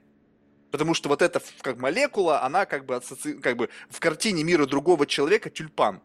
И поэтому им нужно сонастроиться так, чтобы, неважно, он как бы не передает э, концепцию, вернее, он должен просто передать концепцию тюльпана мне, чтобы мы теперь стали говорить об одном языке. Мы не использовали разные понятийные аппараты, а как бы пришли к какому-то общему знаменателю, что мы говорим, слушай, ты наверняка никогда не видел, что, что такое тюльпан, но давай я тебе расскажу, что вот это, то, о чем ты говоришь, в моей системе мира, это некий цветок, который выглядит таким образом. И вот если ты теперь каждый раз, когда ты будешь говорить как бы вот в эту формулу, вставлять концепцию вот этого тюльпана, то я тебя буду понимать. Так же, как и я, когда буду говорить с тобой, когда вместо того, чтобы вот вставлять тюльпан, я буду говорить эту формулу, и тогда мы с тобой начнем говорить как бы об одном языке, но изначально у нас были совершенно разные как бы понятийные аппараты, чтобы ты мне дал прочувствовать вес твоих слов. Если нету референции, то я не чувствую вес, то есть я не чувствую значимости. Но я эту значимость обрету только тогда, когда я, открыв доступ к своей библиотеке знаний, как бы помогу тебе найти что-то эквивалентное – по весу и понятное мне, чтобы мы выровнялись. Ну, то есть, как бы, вот, вот, вот это вот замещение. И почему люди просто не хотят делать, ну, что это, как бы, муторно, ну, нафига мне это надо? Ну, то есть, если ты не понимаешь, ну, бог с тобой. То есть, мне это не нужно, я это чувствую, в модель, моей картине мира это очень много значит, очень много весит, я наполняюсь этим чувством, а я как будто бы, ну, то есть, в этот момент чувствую, как бы, ну, какое-то опустошение. То есть, я молю о милосердии, то есть вот прояви интеллектуальное милосердие, снизойди, объясни мне, вот жалкому примату, вот вес того, о чем ты говоришь, но не используй, как бы, некоторые люди начинают просто набрасывать. Ну, то есть, окей, я тебе объясняю, и вместо того, чтобы найти референции во мне, они берут свои опять референции, ну, то есть, как бы, усугубляя проблему. То есть, объясняя, давая объяснение какому-то термину, вбрасывают еще пять терминов, которые только все испортят. То есть, теперь я еще должен в голове еще эти пять терминов как-то распаковывать, а я ни один из них не знаю. И получается, что мы, наоборот, отдаляемся от ясности. Я просто слышу какой-то набор звуков, как звучит очень академично, но о чем ты говоришь? То есть, посмотри на меня, ну, то есть, как бы, попытайся как-то вот декодировать месседж, либо я, скажи мне, как бы, вот, типа, Марк, для того, чтобы мне тебе объяснить, как бы, набросай мне свой условно-культурный код, чтобы я мог его взять и объяснить тебе твоим языком. То есть, вот, вот это вот желание человека быть понятным в наше время как будто бы, ну, не так ценится. Наоборот, люди хотят как бы спаразитировать на вот этом каком-то таком э, э, как бы а, академическом либо около академическом леверидже, чтобы как бы быть непонятным, и раз ты непонятный, значит, ну он что-то, наверное, умное говорит, да? Ну, то есть как бы, ну, мне кажется, наоборот, что чем понятнее, тем я больше как бы восхищаюсь человеком, потому что он в состоянии объяснить бозон Хиггса языком ребенка, ну, как бы ребенку, представив себе модель мира и тот понятийный аппарат, это как бы ребенок такой говорит, я понял, а не как в анекдоте, типа, папа, а с кем ты сейчас разговаривал, да? То есть вот, вот это вот уже очень важно. Ну, Марк, э, я тут несколько для меня интересных э, моментов, которые э, с удовольствием э. Первое. Э, опять же, начну с примера. Когда я учил студентов, я все думал, почему одни учатся хорошо, другие плохо. А один из базовых способов, говорят, ну, кто-то там ленится, не хочет прилагать усилия, вся система образования построена на разных там, схемах, как надо лучше и хорошо учиться – учат и преподавателей, и профессоров, и студентов, и это как бы такое, как вы говорите, булшит, да, он как бы существует, но он профессионально существует. А потом я прошел простой очень мысли, а, глядя опять же на студентов, а, психологов, медиков, а, очень благодатной публики. Я понял, что для того, чтобы вот мы, грубо материалистично, для того, чтобы вот вы сейчас говорили о знании, о разделении знаний, о дополнении знаний. То, что у вас есть, и дополнить чем-то новым. Так вот, самый простой момент, для того, чтобы дополнить знания, нужно освободить место для этого, для нового знания. То есть я это обратил внимание на студентах. Те, кто в гаджетах сидят, там еще кто-то, далеко, кстати, не отличницы, а чаще всего, они у них э, заполнена вся емкость, они не могут научиться ничему, потому что у них занят, некуда брать знания. И я проводил такой вот, а, для меня это было важно, я проводил как бы такую очистку, высматривая людей а, по глазам, опять же, общаясь вот энергией визуального контакта, пытался, посылал сигнал, освободи место чуть-чуть, хотя бы понять из того, что я сейчас скажу. И, знаете, э, у меня это получалось. То есть, но мне это стоило ну, большого такого... Ну, вот это вот и есть то самое интеллектуальное затрат. милосердие. Но это интересно, это интересно, потому что энергия вот этой аудитории, она, она вот горит. То есть вот то, что мы, а, с чего начинали, энергия общения с природой, которая у нас сейчас в дефиците, мы восполняем в той или иной степени, потому что биологически у нас прописано ирзациями социального общения, но которые мы превращаем, они для нас более важны, чем когда-то а, для а, какого-то человека из племени было свое участок речки поддерживать в нужном, как бы, свои заботы. У нас вот сейчас у каждого речка проходит вот на социальных берегах. Второй момент – это а, Профессиональное сообщество, да, это очень такой хороший способ социальной маски. Надел группа «мы», э, где референтные э, э, понятия, они как бы априори, там они определяют границы свой-чужой. Да, да, они, да, вот они тут в этом плане, здесь человек может быть и способен, ему бы интересно, но это же надо снять, снять границу, так сказать, проволоку убрать, Э, КСП за это, для того, чтобы пустить вас на, на свою территорию. А, это рискованно, и не все готовы на это пойти. И третий момент, опять же, к вам относится. А в какой степени вам вообще интересно действительно ли то, что там человек об этом говорит? Ведь по сути человек же больше говорит невербально, чем словами. И э, насколько вам нужно это опять вопрос к вам. Насколько вам нужно, важно встроить еще один кирпичик в том, что вы уже имеете, в том, что этот человек, там, скажем, в той или иной степени строил там десятилетия. Это вопрос к вам. Но это не требует а, немедленного ответа. Но это говорит о том, что да, я сейчас, а, мне интересно встроить этот кирпич, и если вы это сказали, значит вы освободили вот это место, куда встроится этот кирпич. И я вас уверяю, Э, сто процентов проверите. какой бы с вами ни был собеседник, он вам даст тот материал, который вы сделаете своим кирпичом знаний. Потому что знание ваше станет только в том случае, если вы пропустите чужой опыт через себя. Вот, вот, как раз таки вот это есть. Вот давайте я вам расскажу о своем experience -е. Мне всегда безумно это интересно. То есть как это работает? Скажем так, э, есть, ну, как бы вот э, разные способы изложения. Ну, скажем, как мы сейчас говорим ну, как бы, в большей степени об академическом сообществе, когда способ изложения это либо лекция, либо, грубо говоря, э, статья. Ну, то есть когда тезис, референция, там автор. И как бы и человек, он если еще у него достаточно вот этот быстрый как бы битрейт с точки зрения передачи информации, он, как будто бы быстро читает статью, но так строятся его мысли.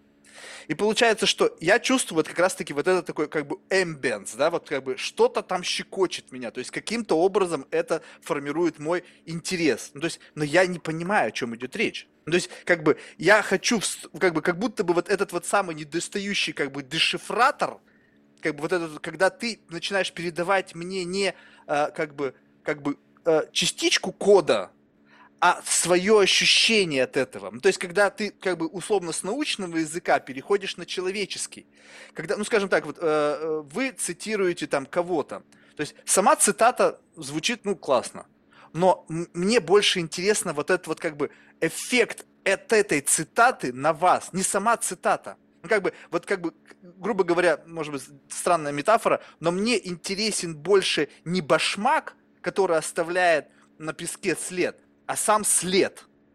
Потому что, грубо говоря, вы – это след. Потому что вот когда что-то как-то на нас повлияло, это оставило во мне след. И этот след во мне. То есть что-то внешнее выдавило во мне что-то. Я говорю, слушай, ты мне говори о следе, не о самом башмаке. Потому что сам башмак, я не понимаю его природы это там какая-то там, не знаю, нуклеотида, блин, да бог его знает, что это вообще такое. Но вот тот этот след, который он тебе оставил, ты обращаешься внутрь себя и говоришь, хорошо, вот как это во мне отзывается. Используя как бы семантику, такую как бы, ну, не, не научную, а как бы конвертируя каждое что-то в ощущение. Ну, скажем так, как мне, мне как бы был замечательный у меня гость, э, Федор, блин, забыл, как у него фамилия, у него папа биолог, как бы два сына, отец, и они оба биологи. И, ну, значит, говорили, он как бы, вот можно сказать так, а можно сказать, вот это фиговина херачит, и там какая-то нуклеотида, там что-то. Ну, то есть, как бы, это очень редуцированное объяснение, но для меня важно понять тебя. Не, ты не, не как бы сейчас жонглируешь какими-то терминами, которые, по сути, как бы маскируют смысл. Они понятны peer-to-peer комьюнити, где как бы люди имеют схожий понятийный аппарат, они как бы говорят на одном языке. Это то же самое, что мы бы сейчас с вами разговаривали, я раз заговорил по-китайски, как бы я что-то говорю, вы понимаете по настроению, по тому, что как вот я экспрессивно, либо там, ну, как-то говорю, вы понимаете, блин, что-то там интересно, он рассказывает. Ну, то есть ты смотришь на человека, и ну, все, вот это вот, как бы, не вербально, невербальное коммуникативное пространство, оно тебе сигнализирует, что там что-то интересное. Но вот этого как бы кода, который позволяет тебе в моменте вот получить доступ к смыслам, который человек пытается донести, он отсутствует. И говоришь, так, так, так, стоп, стоп, стоп, стоп, я понял. То есть вот эта чистота вещания как бы классно. Я вижу, что там что-то интересное. А теперь давай попробуем как бы э, вот объяснить это с позиции твоего собственного представления о том, что ты говоришь. Вот как бы это как бы рефлексия того, о чем ты думаешь. Вот именно не сам тезис, о том, как этот тезис, как, как он на тебя влияет. То есть о чем он с твоей точки зрения, не с позиции факта, а с позиции истории об истории. И тогда возникает некая ясность. Да, да. Знаете, Марк, вот э, я с большим еще раз э, удовольствием скажу, что вы, по сути, всю философию сейчас э, в своем вот этом кусочке выразили. То есть сейчас три основных направления. Аналитическая философия, постструктурализм и философия коммуникации. Вот все три вы умудрились вложить вот этот а, кусочек яркий, экспрессивный о том, как вы рассказывали а, о коммуникации между человеком из профессионального сообщества и, скажем, тем, кто не попадает в это сообщество, но хочет по какой-то причине понять, о чем речь, что, что являлось вот этим а, сообщением, том посланием, вы правильно абсолютно говорите, Код что такое? Это возможность э, знать э, язык, э, на которой можно сжатые, упакованные сообщения развернуть и прочитать, что там находится, очень важно. То есть должны быть референт, референты, которые позволят шифр, а, знание шифра это позволяет расшифровать да, да, и да, получить да. это сообщение. А, ну, с профессиональной точки зрения, как только возникли секретные секреты, появились шифры. Поэтому, а, если Толерайн говорил, что дипломату дан язык для того, чтобы скрывать свои мысли, то у шифровальщиков а, это, ну, так сказать, профессия. И то, что вы говорите, вы в основном разговариваете о тех людях, которые шифровальщики по, по жизни. Они, может быть, не по профессии, но по жизни они любят шифроваться. Вот такое есть в русском языке понятие зашифрованный. Да? Опять ты шифруешься, что ты там говоришь, да? Я не думаю, что это шифрование. Я думаю, что это, знаете, как что? Это как, ну вот эм, представим себе, что вы говорите на понятном вам языке. Ну, то есть вот это для вас, это вот как бы... Ну, я сейчас мы не говорим о тех людях, которые прячутся за академический колпак, которые защищаются, потому что это safe zone, которые... Ну, то есть вот, а просто говорим о, о как бы вот органическом таком, когда ты что-то говоришь и думаешь, что это очевидно, совершенно понятно. Давайте даже уйдем от академического языка вообще в сторону. Как часто просто в бытовом общении люди говорят, и они действительно понимают друг друга. Но они что-то, один сказал, что сказал другой, и вот как бы эти смыслы, насколько они совпали. Даже люди как бы не шифруются, они просто как бы передают какую-то мысль совершенно им понятную и кажущуюся очевидной, но в силу того, что один человек, возможно, стесняется сказать, чтобы не выглядеть дураком, что он не понял, либо он как бы понял, но понял совершенно свое и не верифицировал то ли ты хотел сказать, и получается так, что как бы две говорящие головы о чем-то говорят, каждый из них там передает какой-то месседж, как бы, как бы, знаете, пинг-понг, пум-пум-пум-пум. А в этот момент, как бы, вот смысл-то передается, либо просто каждый о чем-то своем говорит, как бы, не знаю, там, не знаю, нарциссических соображений, просто желание что-то сказать. И как бы смысла здесь нету. И вот когда у меня есть такие, как бы, счетчик на времени, в котором, которое мы провели в состоянии ясности. Ну, скажем так, два часа беседы, из этих двух часов в состоянии ясности мы были пять минут. То есть получается, что все остальное это вот как бы вот эта вот как бы попытка либо абсолютно э, какая-то интенция, это центр ясности обрести. И вот как будто бы в, в центре ясности вот этот дата-сет э, с точки зрения передачи информации, условно, как вот какое-то оптоволокно. У этого оптоволокна, которое нас с вами объединяет, условно, какой-то такой некий коридор мысли, есть определенная проходимость. Чем больше центр, как бы, я, чем больше ясность, тем количество передачи информации за единицу времени увеличивается. Чем больше шумов, сейчас сужает канал коммуникации, то ну, происходит какой-то вот просто ну, как, какие-то шумы передаются из одного в другое. Я сейчас не конкретно вас, я вообще в принципе говорю о коммуникации. С вами мне очень понятно, потому что вы пытаетесь как бы как раз таки использовать какие-то метафоры, которые как-то, как, как вот, знаете, у меня такая ассоциация, как такая вуалью меня накрывает, как бы так, ух, и я ощущаю флейвор вот этого мысли, которая как-то у меня выстраивается.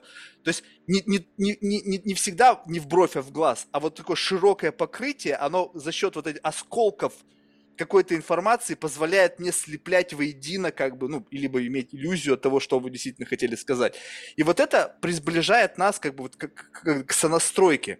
Сонастройка, сонастройка, сонастройка. Чем дольше времени, чем больше... Как бы, почему говорят дружба, да? Что такое дружба? Это количество часов, проведенных в беседе. Ну и желание человека познавать другого человека. Сонастройка происходит до такого момента, когда человек что-то тебе говорит, и тебе не нужно это верифицировать, потому что ты точно знаешь, что он хотел сказать. Не, не, не думаешь, ты не заблуждаешь, ты можешь верифицировать, сказать, ты это имел в виду? Он говорит, да. И его это не удивляет. У меня как-то была запись, когда человек сказал, типа, ну, я говорю, слушай, ну я понял. Он говорит, а что ты понял? И я как бы говорю то, что я понял, и человека удивило то, что я понял, как бы не дав ему как бы ну, ну подвести к какому-то итогу.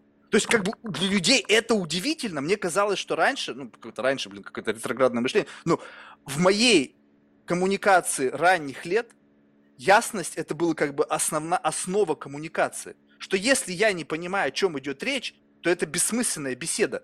У нас нет задачи обменяться какими-то тезисами, каждый как бы для того, чтобы что, высказаться или как бы в чем, в чем идея. А как раз-таки коммуникация в целом это бесконечный процесс сонастройки для обретения центра ясности.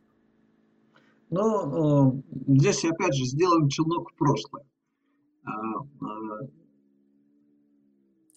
вот э, когда э, люди почувствовали необходимость обмена между собой информацией, обмена опытом, где, как любят это показывать в материализме, когда стали охотиться на мамонта или на, на какую-то живность, надо собраться и договориться, кто будет кидать каменюку, а кто будет тыкать э, заостренной палкой ну, несчастное животное. Кстати, это ну, отдельная история, но очень забавные эти вот картины, э, насколько они далеки от, от настоящего. Ведь э, древние охотники, они так не охотились. Это не охотники были, это те неофиты, которые на, были из обезьян как раз. А те, кто были настоящие охотники, а, им не надо было проливать кровь. Они приходили в то место, где их ждало жертвенное животное, которым было предназначено. Просто-напросто. И это до сих пор знание сохранилось. Поэтому на основании того, что вы говорите, я хочу сказать, что мы, у нас связь архаики, традиции и э, современности. То есть мы сейчас все жертвы потоков информации, которые у нас э, выливаются, э, не перестают, собственно, выливаться даже во сне, потому что мы проживаем, переживаем. Поэтому большая часть из того, что вы говорите, это, к сожалению, именно ну, э, следствие вот такой жизни информационного общества, в котором мы живем, или общества знаний. То есть в данном случае из информации мы стремимся получить для себя больше знаний. Хотя я вот ехал сейчас, э, знаете, часто в электричках, там, в метро, панно, в котором масса таких фактов приводится, я задумался, а к чему мне вот эта информация нужна? Она жвачка такая, то есть мозг должен все время что-то прокручивать. И, к сожалению, о чем вы говорите – это следствие того, что у человека, который вы разговариваете, и у него эта жвачка, а, этот механизм работает, и он пытается выхватить из этого процесса что-то а, такое дать, а вам, вам это не нужно, потому что вы не можете это какой-то полуфабрикат уловить э, в этой не, системе. Мне это условно нужно, но я не могу это абсорбировать. Ну, то есть, как бы, как будто бы, вот, знаете, это когда вы рассказываете ну, то есть, это действительно разговор на разных языках. Когда вы, это допустим... два эскалатора. Вы представьте, что вы на эскалаторе, можно представить, что один вверх, другой вниз, а другой разной скоростью. То есть мы должны один спускаться, другой постоянно подниматься, чтобы оставаться на уровне вот здесь вот. И это да, как... или же уравнивать скорость, или же находить еще перепрыгнуть к нему и занять место, или еще что-то. То есть есть масса способов, что, собственно говоря, социальные манипуляции выполняют. Чаще всего а, мы э, работаем вот этой системой манипулятивных техник, даже не замечая ни у себя, ни у других. Иногда мы натыкаемся, останавливаемся и понимаем. Это особенно связано, когда с ментальной частью, когда мы пытаемся выстроить это в когнитивных цепочках.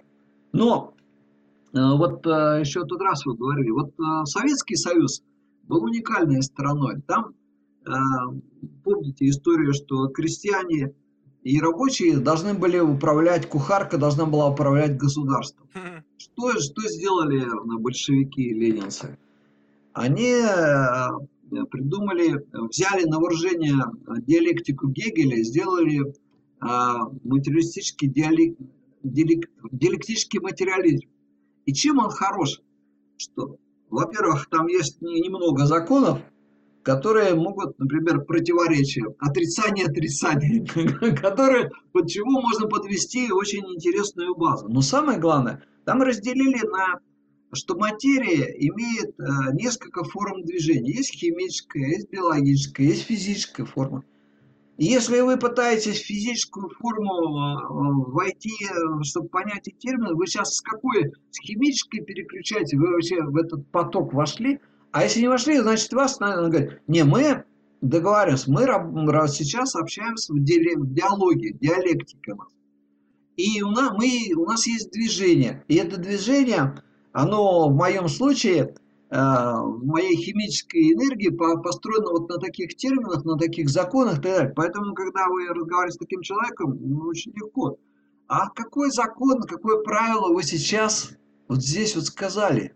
Вот с этими терминами. А что оно мне даст, это правило, и зачем я его, а, что я из него могу получить? То есть это на самом деле великое изобретение было э, людей, которых пришлось вот уравнивать вот эти а, эскалаторы а, вверх-вниз, назад, вперед и с разными скоростями. И оно было сделано. А сейчас это тоже потеряно, потому что сейчас диалектически, кроме старого поколения, ну, немногих э, молодых, никто не разговаривает. Клиповое мышление, оно не требует этого для того, чтобы передавать смысл другому. Надо ухватить что-то, из которой это будет достаточно, потому что следующий клип, следующий и следующий требует твоего внимания. Вот. Да, но вот это такое ощущение, что вот это как бы это такой как бы быстрый дофамин, но мне кажется, вот это как, знаете, вот что, почему вот я начал с того, что у нас есть возможность как бы использовать такую вот эту вот как бы э, глубину э, как бы вот зрения с 50 лет. Это когда вот на самом условно дне, который, ну скажем так, у каждого есть своя какая-то оптика. Ну, так же, как, допустим, там да. был там Хаббл, теперь у нас появился там телескоп Веба. То есть, по сути, как бы мы теперь можем смотреть чуть-чуть дальше и чуть-чуть четче. И у каждого своя оптика, ну, она как бы прокачивается там твоей профессиональной деятельностью, научной деятельностью и так далее. И когда человек как бы смотрит из своей оптики, мы, мы с вами смотрим на муравья, то есть я вижу какой-то там, не знаю, там какой-то коричневый муравейчик, у него там тельце такое интересное, какие-то щупальцы, ножки. И как бы вот это вся, все, что я увижу, даже сейчас мне не нужно смотреть на муравья, да, я вот как бы помню, я провел детство на даче, я помню этих муравейники огромные, я их там разорял и там, в общем, занимался гадостями. Вот, но, но вот это все, что я увижу. Теперь говорю, слушай, а посмотреть тоже на муравья. Ну, и расскажи мне, что ты видишь. И в этот момент вот как раз-таки человек, глядя, но глядя на тот же самый объект, начинает мне рассказывать э, как бы э, вот то, что он видит, но используя как бы такую расширенную, более глуби, как бы под микроскопом, грубо говоря, в котором еще каждая деталь, она начинает распаковываться в какой-то глуб, глубинный смысл. И понятно, что уровень моей абсорбции этой информации будет очень низкий, ну, в силу, опять же, тех объемов памяти, как бы фокусировки, как бы недостающих звеньев для того, чтобы создать эти мосты, но он расширит мое представление об этом объекте однозначно. А когда как бы идет вопрос, когда сейчас я тебе расскажу, и как бы, так, подожди, вроде бы ты только что рот открыл, но начался белый шум. Ну, то есть как бы, вот ты, стоп, как бы, подожди, Марк, почему ты меня прервал? Я же вроде тебе объясняю. Я говорю, я шум. Ты что-то говоришь в отношении этого, я на это смотрю, и у меня пш, как будто бы помехи в ушах. То есть я не в состоянии. Либо же это, знаете, как очень у меня тоже образное мышление, когда идет вот как бы поток каких-то осколков, и у тебя есть такой как бы радар, который как бы вот каждый из этих осколков, как в компьютерной игре, знаете, детской, когда вот летели куча корабликов, и нужно каждый из них сбивать, чтобы ни один не пришел границу какую-то. Так вот, количество этих осколков информации, гигантское количество, и вот это щупальце, каждый из них пытается быстро пощупать с бешеной скоростью, и только иногда схватив что-то, как бы возникает вспышка, отсылающая в центр вот этот, как бы, ну, какой-то когнитивный центр информации, что, о, у тебя есть запись об этом, либо какое-то малейшее представление об этом. И таким образом, как бы, вспышка сознания, о, я улавливаю какую-то нить этого разговора. И поэтому, чем больше вот этих набросов, как бы, чем больше потенциально распаковываем их в моем представлении, ну, ну, какой-то в сонастройке, тем больше я начинаю представлять, о чем идет речь. Это как, а, я не знаю, чувствовали вы такое или нет, я помню, в детстве я очень часто спал под музыку. И вот этот момент просыпания, вот ты еще вот только-только-только, и такое ощущение, что кто-то в этот момент начинает прибавлять громкость. То есть вот как бы вот, вот это странное ощущение, она была неизменная, эта громкость, но в момент моего просыпания, вот эти вот миллисекунды, когда раз и и музыка вдруг заиграла, только что я был в тишине, условно, в своем сне. И точно так же в беседе, что мы что-то говорим, и как будто вот шум, шум, шум, и вдруг вот об этой чистоте, и когда я говорю, центр ясности уши закладывают, когда вдруг я начинаю понимать, как будто бы на китайском, на китайском, потом китайский с элементами, отголосками русского, и что-то там с акцентом очень плохим, потом раз и на чисто русском заговорил, думаешь, опа, а как это случилось? Как это произошло? Вот только что, только что был шум и какой-то нойс непонятный, и вдруг раз, благодаря вот этой сонастройке, идеальный, понятный мне русский язык. В науке есть такое понятие э, исследовательская оптика. Mm. И э, то, что вы говорите, это как раз э, воспользовались вы этим необходимостью одеть э, специальную оптику или воспользоваться и глянуть под микроскоп на того же муравья и, и получить еще дополнительно к тому, что вы так увидели. Или же взять бинокль, как я с чего начинал свои, э, разглядывая птиц до мельчайших деталей, чтобы потом описать какие усики на клюве и сколько отверстий. Это составляло большую часть э, орнитологического описания. Было особенно интересным для людей, которые никогда этот вид не видели, но они могли подчеркнуть это из э, моего описания. Поэтому первое, о чем вы говорите, это а, способен ли человек дать ясное описание. И да, это да, описание, да, да, да, да. которое... Второй момент, что Э, пользуюсь я оптикой, э, предназначенной для того, чтобы в этой э, области, с кем я сейчас общаюсь, быть в потоке, в котором он позволил бы мне получить вместо белого шума или обломков более-менее целостную картину. Третье, незабываем, незабвенная, незабываемая печаль любого нынешнего ученого заключается в том, что профессиональное сообщество ученых, даже относящееся к одной дисциплине, сейчас все больше и больше раскалывается, дифференцируется и мало друг друга понимает. Обретая свой с одной язык. Стороны, да, с одной стороны, да, а что объем информации настолько колоссальный, что даже, ну, например, представляете, что вы приходите к своему врачу, а есть такая, вот я недавно тут читал э, значит, замечание лжеученых, и, и там Женщина прям с горячностью пишет, если доктор наук знает одну болезнь, кандидат наук несколько болезней, то фельдшер вам расскажет о всех э, заболеваниях. Mm-hmm. Кажется, что в этом плане, да, замечательно, и как какой тонкий юмор и сарказм, но это э, реальность нынешней науки. Люди, которые занимаются одной и то же, вот у нас есть э, биолого-почвенный институт такой, и там есть люди, которые занимаются всю жизнь клопами. И они никогда не, не смогут рассказать ничего другого. И мне приходилось, например, организовывать коллективные монографии. Я пытался ученых разных специальностей собрать в группу, которая могла бы дать характеристику а, той или иной ситуации или того или иного проблемы. Невозможно. Вот то, что вы говорите, почему мне это близко, то, что вы говорите, я с человеком разговариваю, он меня не слышит, у меня, говорит, мне еще вот надо написать пять томов, После этого я, может быть, отвечу на то, что ты хочешь. А я открываю этот том, а там на каждой странице на одном нарисовано там пять заусенец на конечности у паука, у другого там еще что-то и так далее. Я смеюсь, но для человека это составляет э, а, все то, что его интересует. Все остальное это не входит.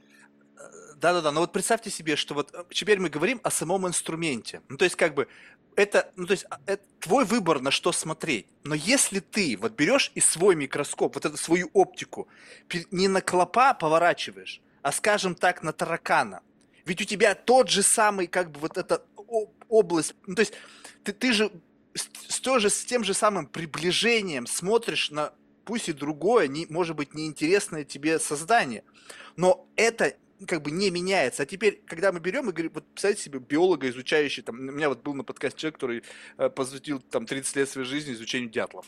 Я пытался, его, допустим, взять, чтобы вот он из своей оптики, которая разглядывает малейшие детали, то есть он приучен разглядывать вот эти вот там тонкости, там, не знаю, поведения, почему долбит, там, как у них устроен клюв, почему, ну, и вот с той же самой вот этой вот как бы точностью берешь и смотришь, слушай, а что ты смотришь, как ты смотришь вот на это? Причем на это, что я тоже могу посмотреть со своей как бы вот, ну, колокольни. Допустим, как ты смотришь на смерть?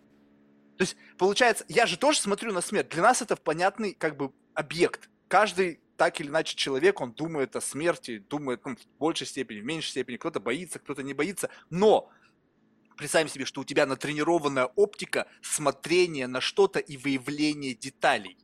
И неважно, как бы на что смотреть, вот как будто бы, я не знаю, может быть, я ошибаюсь, конечно, но мне кажется, что, допустим, как, как такой верхнеуровневая такое как бы оптика, которая пролечена, вот как бы она, грубо говоря, искривлена твоей профдеформацией, и все, на что ты смотришь, оно попадает вот как бы вот искажается, исходя из вот этого твоего какого-то представления о мире, который ты получил в ходе вот углубленного изучения чего-то.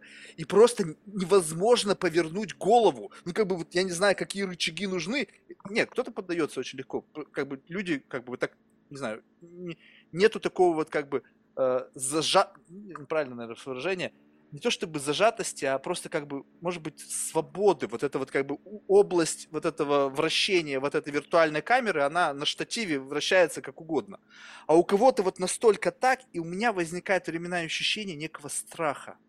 Ну, то есть как бы вот эта вот попытка, как бы страх потерять вот эту вот опору, вот эту вот как бы устойчивость вот этой вот конструкции в силу того, что повернув голову ты не можешь быть на 100% уверен в, ну, как бы вот в, в академичности, либо вот верхнеуровневости того, на что ты смотришь. Если кто-то посвятил свою жизнь изучению клопов, то с ним бесполезно конкурировать. Это то же самое, что выйти там на бой, вот мне сейчас против Тайсона. Ну, то есть, как бы у меня нету шансов.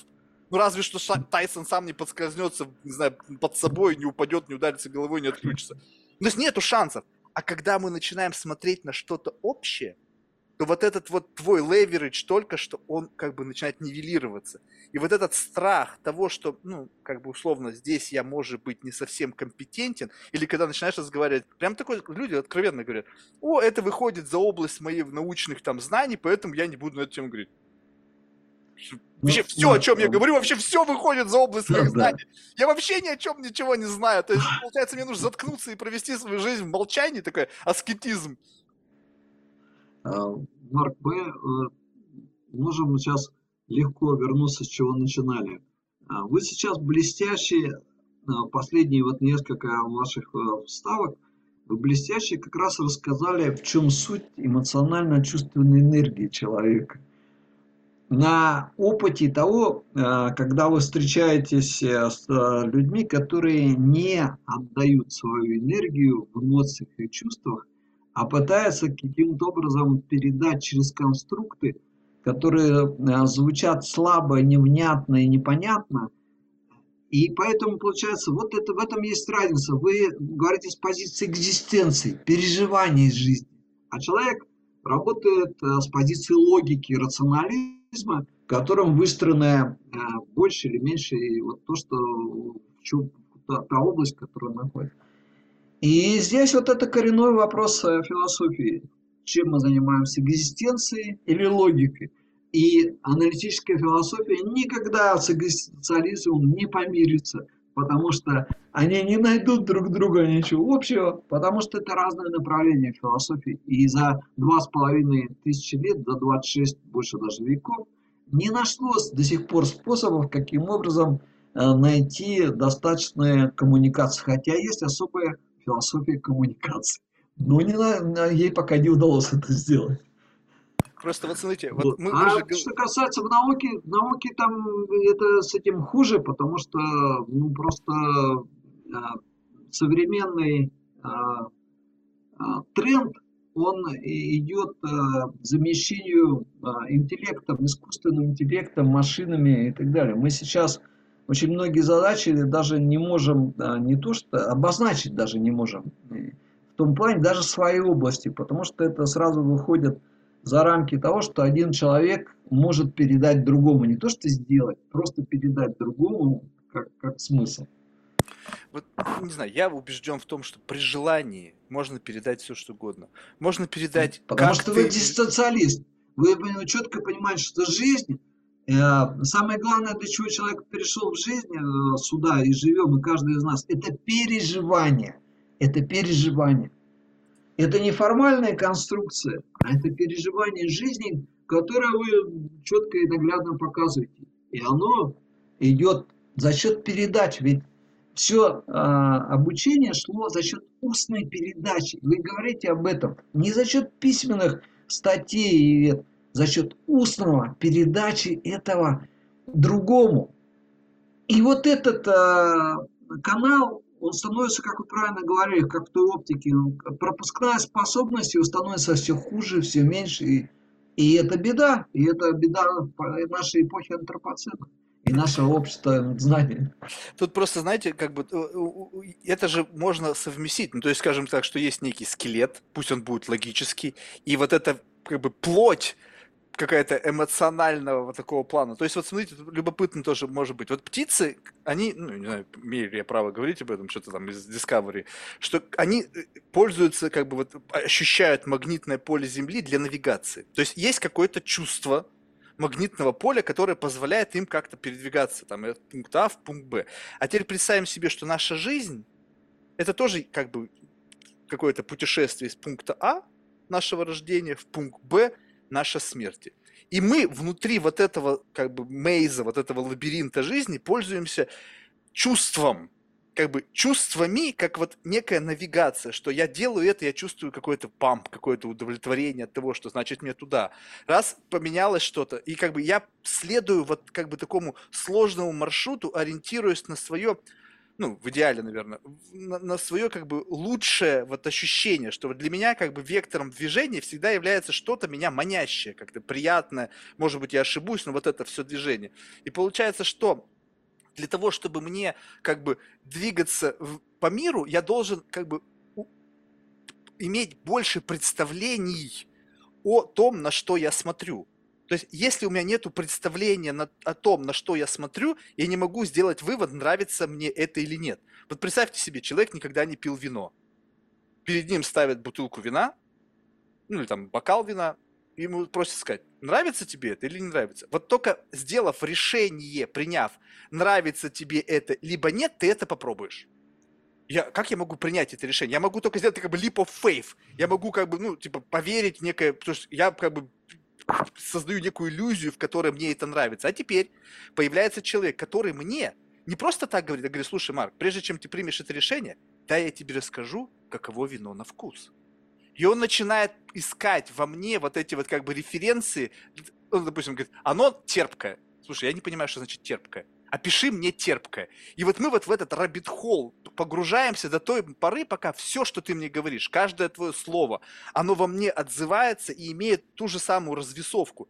И представляете себе, что вот при таком каком-то ментальном эксперименте ваш способ донесения для меня вкуса вина, я делаю глоток и говорю, Владимир, 99%. Да, был один момент, который я не распознал, вот это не услышал, возможно, но 99% того, что вы мне описали, только что распаковалось у меня во рту.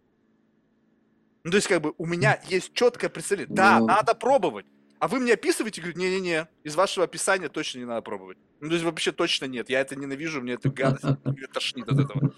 И поэтому я, получается, что? Я могу, как бы, вот как бы just enough для того, чтобы принять решение. Либо не принимать его, либо как бы двинуться в другую сторону. И поэтому человек это носитель как бы уникального, уникальных experience -ов, которые условно ну, не у всех, но в ком-то просто сидят в железных клетках и в силу либо отсутствия желания, либо в силу отсутствия навыка, они никогда не выплескиваются вот как бы стоп, ну, или близком к стопроцентному.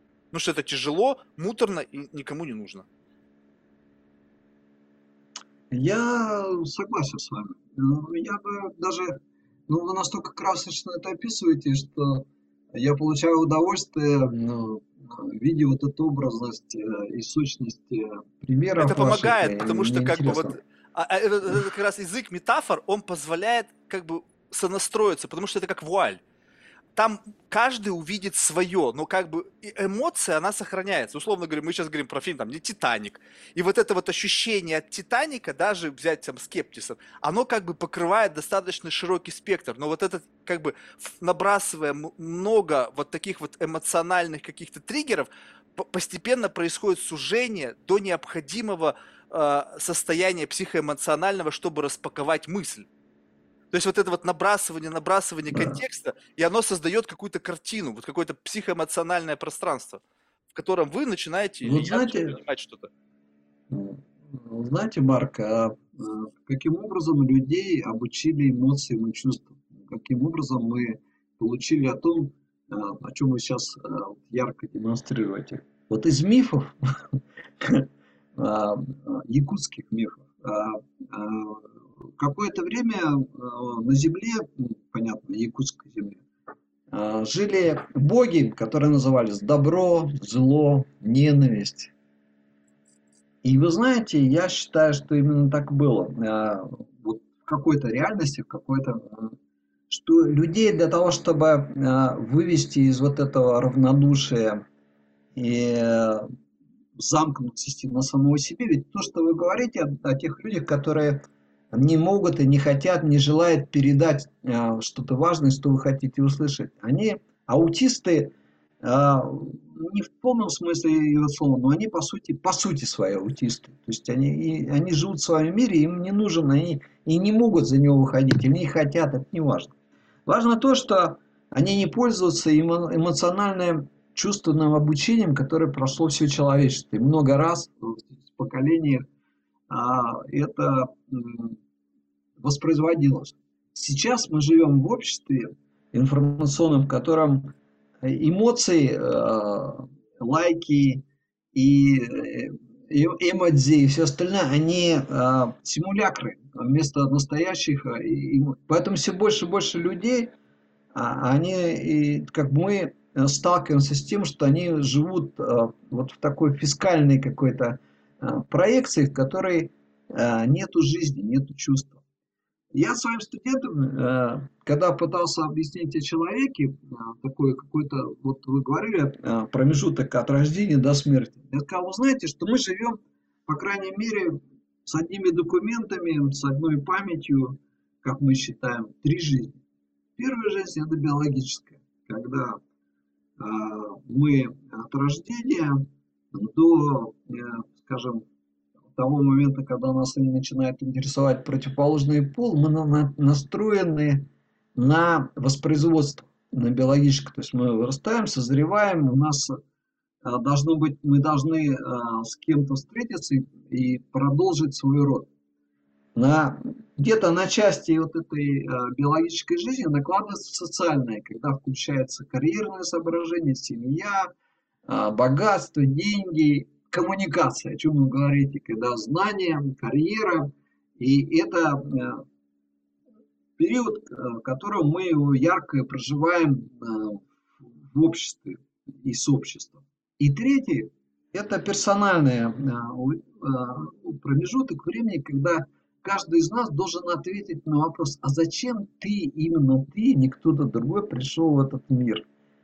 И что ты это сделал для того, чтобы душа, которая а, какое вселилась вот это а, твое биологическое тело, и ты проживаешь, оно точно знает, она точно знает, зачем и в какой степени ты можешь ответить на вопрос, зачем ты в этот мир пришел, что ты сделал и насколько ты это успешно сделал. И вот здесь никто не ответит вопрос на, на этот вопрос кто-то другой. И может быть вам вы когда говорите о этих людях, они вот несчастные еще в том случае, что они уже на бессознательном уровне, вот связанные вот с этим вопросом, они мучительно, может быть, на бессознательном уровне отвечают, а зачем я пришел на этот мир, в этот мир, и как, и как я могу передать это знание другому, который сейчас еще и не пришел в этот э, э период, в котором он уже отвечать должен на этот вопрос.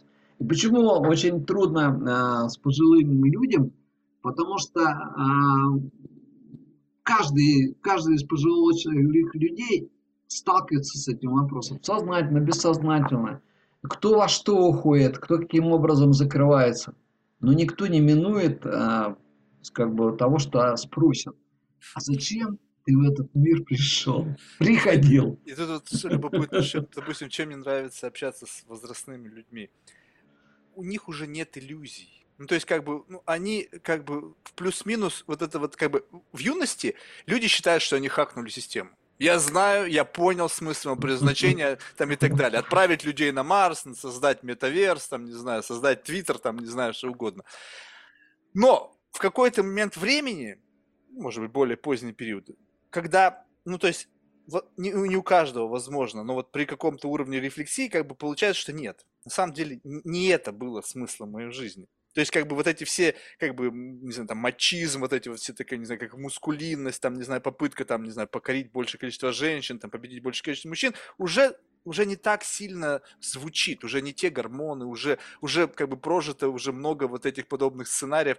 И тут как бы в этот самый момент, когда вот это стихает вот это вот какая-то, ну, как бы такая драйвящая все твое существование энергия, включается другая, как будто, как вы сказали, вот эти фазы. То есть один, одна ступень отгорела, но это не значит, что не включилась следующая ступень. И эта следующая ступень, она вообще по-другому толкает, она вообще в другую, ну, то есть другое ускорение и другое уже пространство. Уже, да. как бы, когда третья ступень, там уже менее разряженное пространство, там уже совершенно другие мысли. И вот когда ты чувствуешь вот это вот ощущение, как бы берем теперь два мира – мир, вот эти границы миров, как ты путешествуешь, как бы есть вот самая юность, э, потом, значит, какая-то зрелость, и потом какой-то более поздний период, какой-то период мудрости, да, хотя, хотя сейчас мудрые вон в Инстаграме менторами там 25 становятся, думаю, ничего себе здорово как. Вот, и вот ты берешь и как бы вот двигаешь себя вот туда-сюда, вот через вот эти все вот эти границы миров условно архетипированные. Понятно, что там очень много, внутри каждого слоя градиент, психоэмоциональный в зависимости от личности, experience -а, но плюс-минус как будто бы резонанс даже самого вот этого периода, он опять же много чего уравнивает. И вот передвигаясь туда-сюда, ты понимаешь, когда ты вот поговорил с человеком, там, 80 там, лет, 90, когда еще в здравом уме и, в общем-то, достаточно артикулированно может объяснить о чем-то, и потом резко переходишь там в 35, когда вот это вот горит все, да, вот это, и такой думаешь, у, слушай, как бы, ну вот это вообще может быть не факт. Вот вообще не факт, то есть как бы я сейчас не призываю к тому, что там притормози, там наоборот, пользуйся этой энергией, здорово, но когда вдруг начинает эту энергию транслировать как некая, как бы такая истина в первой инстанции, вот это важно, посмотрите, вот оно что важно в жизни. Ты думаешь, блин, слушай, вот поживи еще лет там 50, и потом ты скажешь, что действительно важно. То есть как бы понятно, что может быть на каждом жизненном этапе есть как бы своя важность, но когда ты уже условно в конце пути, ты средней арифметической важности можешь подвести. То есть учел важность одного момента, другого момента, третьего момента, соединил это все воедино, и что было важно? Вот как бы верхнеуровневое важно в этот самый какой-то там, ну не знаю, не самый последний момент, но вот уже как бы в завершающем этапе. Я уверен, что она будет другое. Повезет тем, кто каждый шаг на своем пути, у него вот гэп между его иллюзией о его смысле жизни и предназначении совпадал с некой вот той самой условно предустановленной моделью, которая как или иначе вот этом внутри вот этого фреймворка как бы мы пришли с некими предустановками, которые именно на этом пути делают нас максимально эффективными. И вот когда ты смотришь на человека, кто-то говорит, блин, ты знаешь, я ну, доволен своей жизнью. Неважно, как это, заблуждение, заблуждение. И кто-то сидит там в каком-нибудь баре, там, пьет там дешевое виски, говорит, блин, как вот тогда у меня была возможность сделать этот поворот, я его не сделал. И вот в этот момент ты ощущаешь вот это вот. То есть понятно, что история не имеет слагательного значения, и ты имел ровно ту судьбу, которая тебе как бы, возможно, предначертана, если не брать в расчет свободу воли. Но сам факт, как так получается, что кто-то говорит о том, что моя жизнь условно удалась, посмотри, я патриарх, у меня много детей, внуков, все меня любят, никто не хочет, чтобы я уходил. А кто-то сидит и говорит, блин, знаешь, я просрал свою жизнь. Вот, вот как это? Вроде бы мы же всегда стремимся к лучшему для себя. И как так получилось, что стремясь к лучшему для себя, ты сидишь в конце своей жизни и говоришь, что, блин, это не то, что как бы это не та должна быть жизнь. Такое ощущение, что вот твоя вот эта навигационная система, которая тебя направляла по жизни, если говорить свободы воли, кто-то сейчас утверждает, что есть свобода воли, что я принимаю решения, которые каким-то образом влияют на мою жизнь. Получается, что, блин, ты все решения в жизни принял неправильно, либо что, достаточно одного неправильного решения, чтобы вся твоя жизнь пошла ко всем чертям?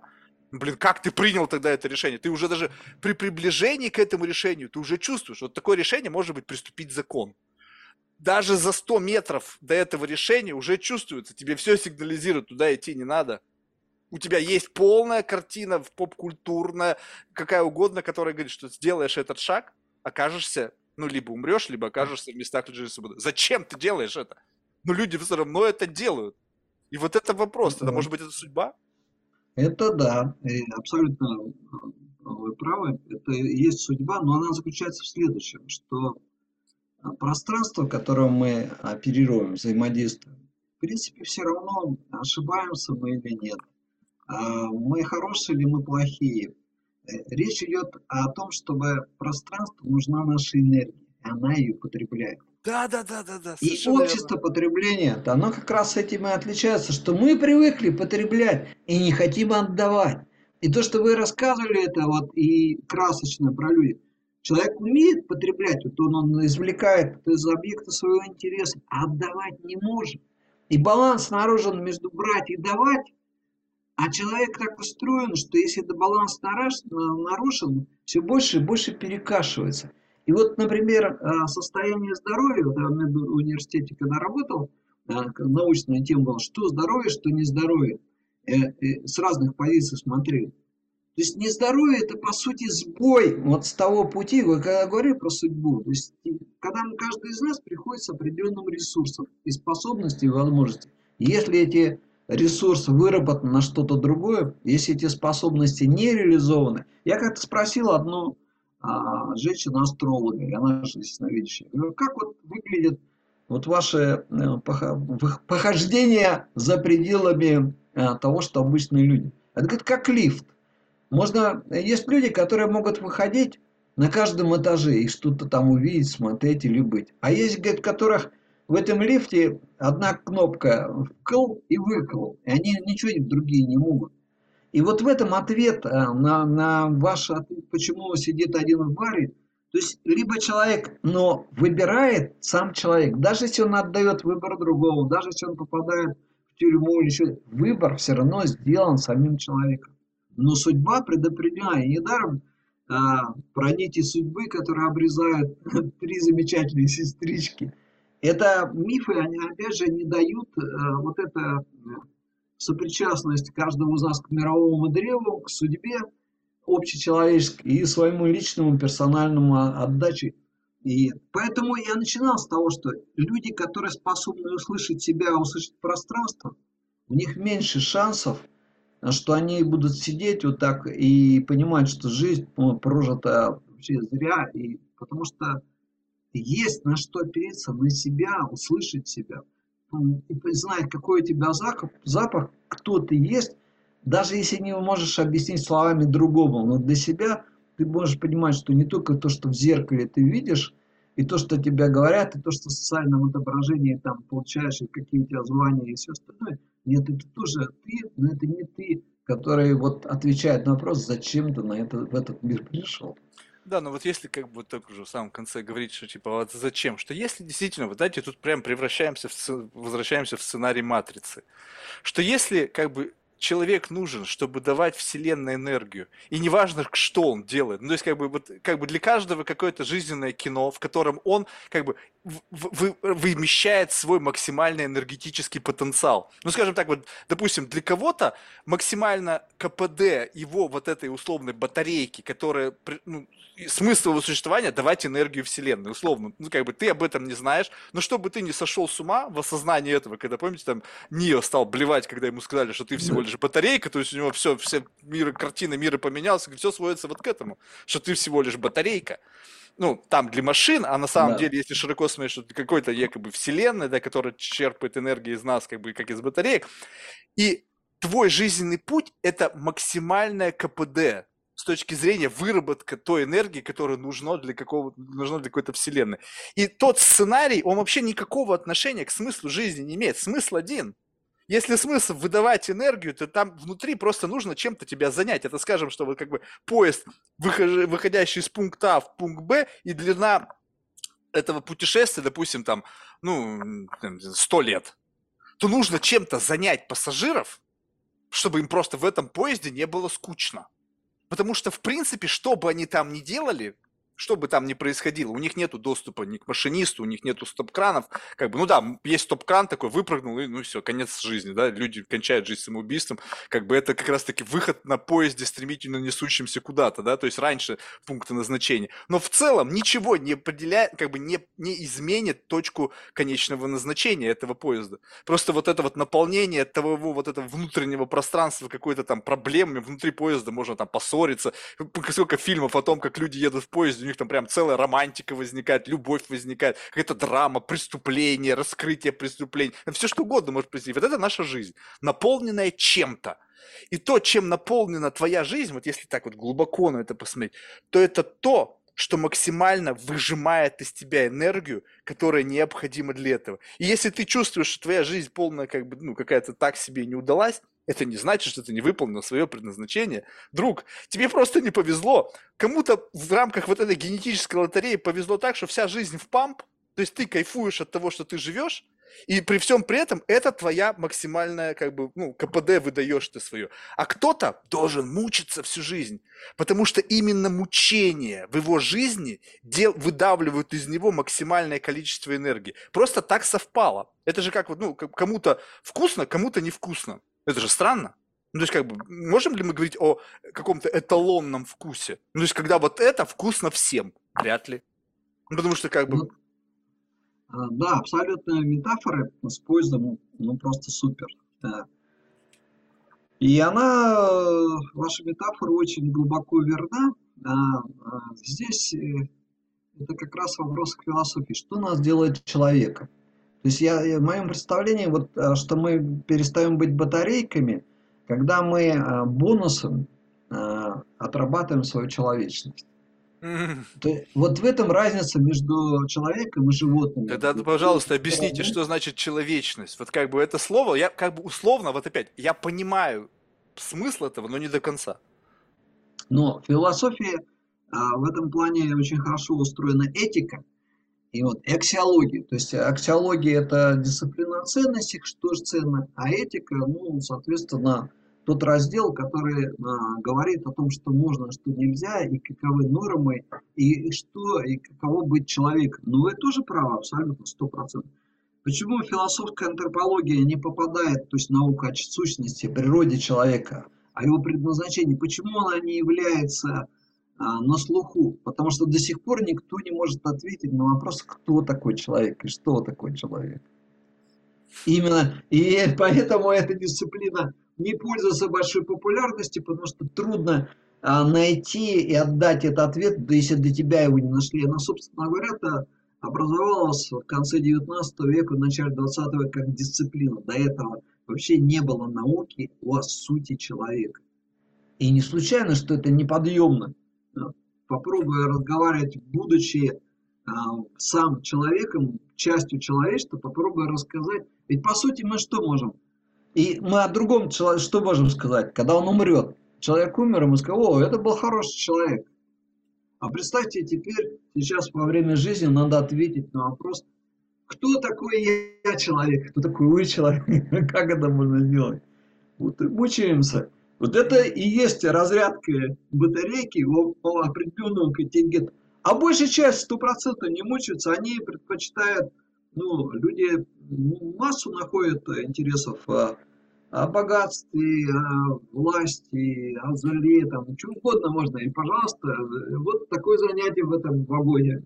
Да, это вот как раз-таки есть, вот это вот как бы условно предустановленные или как-то исторически сложившиеся маршруты. Ведь можно так сказать, что вот эти маршруты, которые сейчас есть, несмотря на то, что появились технологии, появились якобы новые профессии, новые названия профессий, новые какие-то условно э, контексты жизненные. Но по сути они просто как бы ну, расширили магистраль, то есть как бы ну, купцы и какой-то трейдинг, условно, был, ну, там, с незапамятных времен, когда там, дай мне палку, вот тебе камень, что-то мы там чем-то обменялись, каждый ушел со своим, вроде бы, как бы, ну, что-то это есть. Сейчас мы там прознаем, продаем там какие-то там опционы, фьючерсы, не знаю, там, косметику, одежду, ну, в принципе, все то же самое.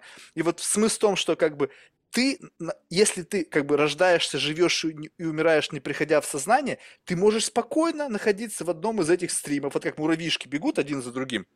И есть как бы вот нахождение в этом стриме бенефитится условий, как бы определенными как бы, правилами игры внутри вот этого стрима. Ну, то есть, как бы находясь там, ты получаешь бенефиты и следуя этим правилам. И тебе не нужно слишком много рефлексировать, потому что ты можешь только сбиться или сбить с других. Тебя наверняка выкинут из этого процесса, потому что нужны такое слепое следование определенным правилам.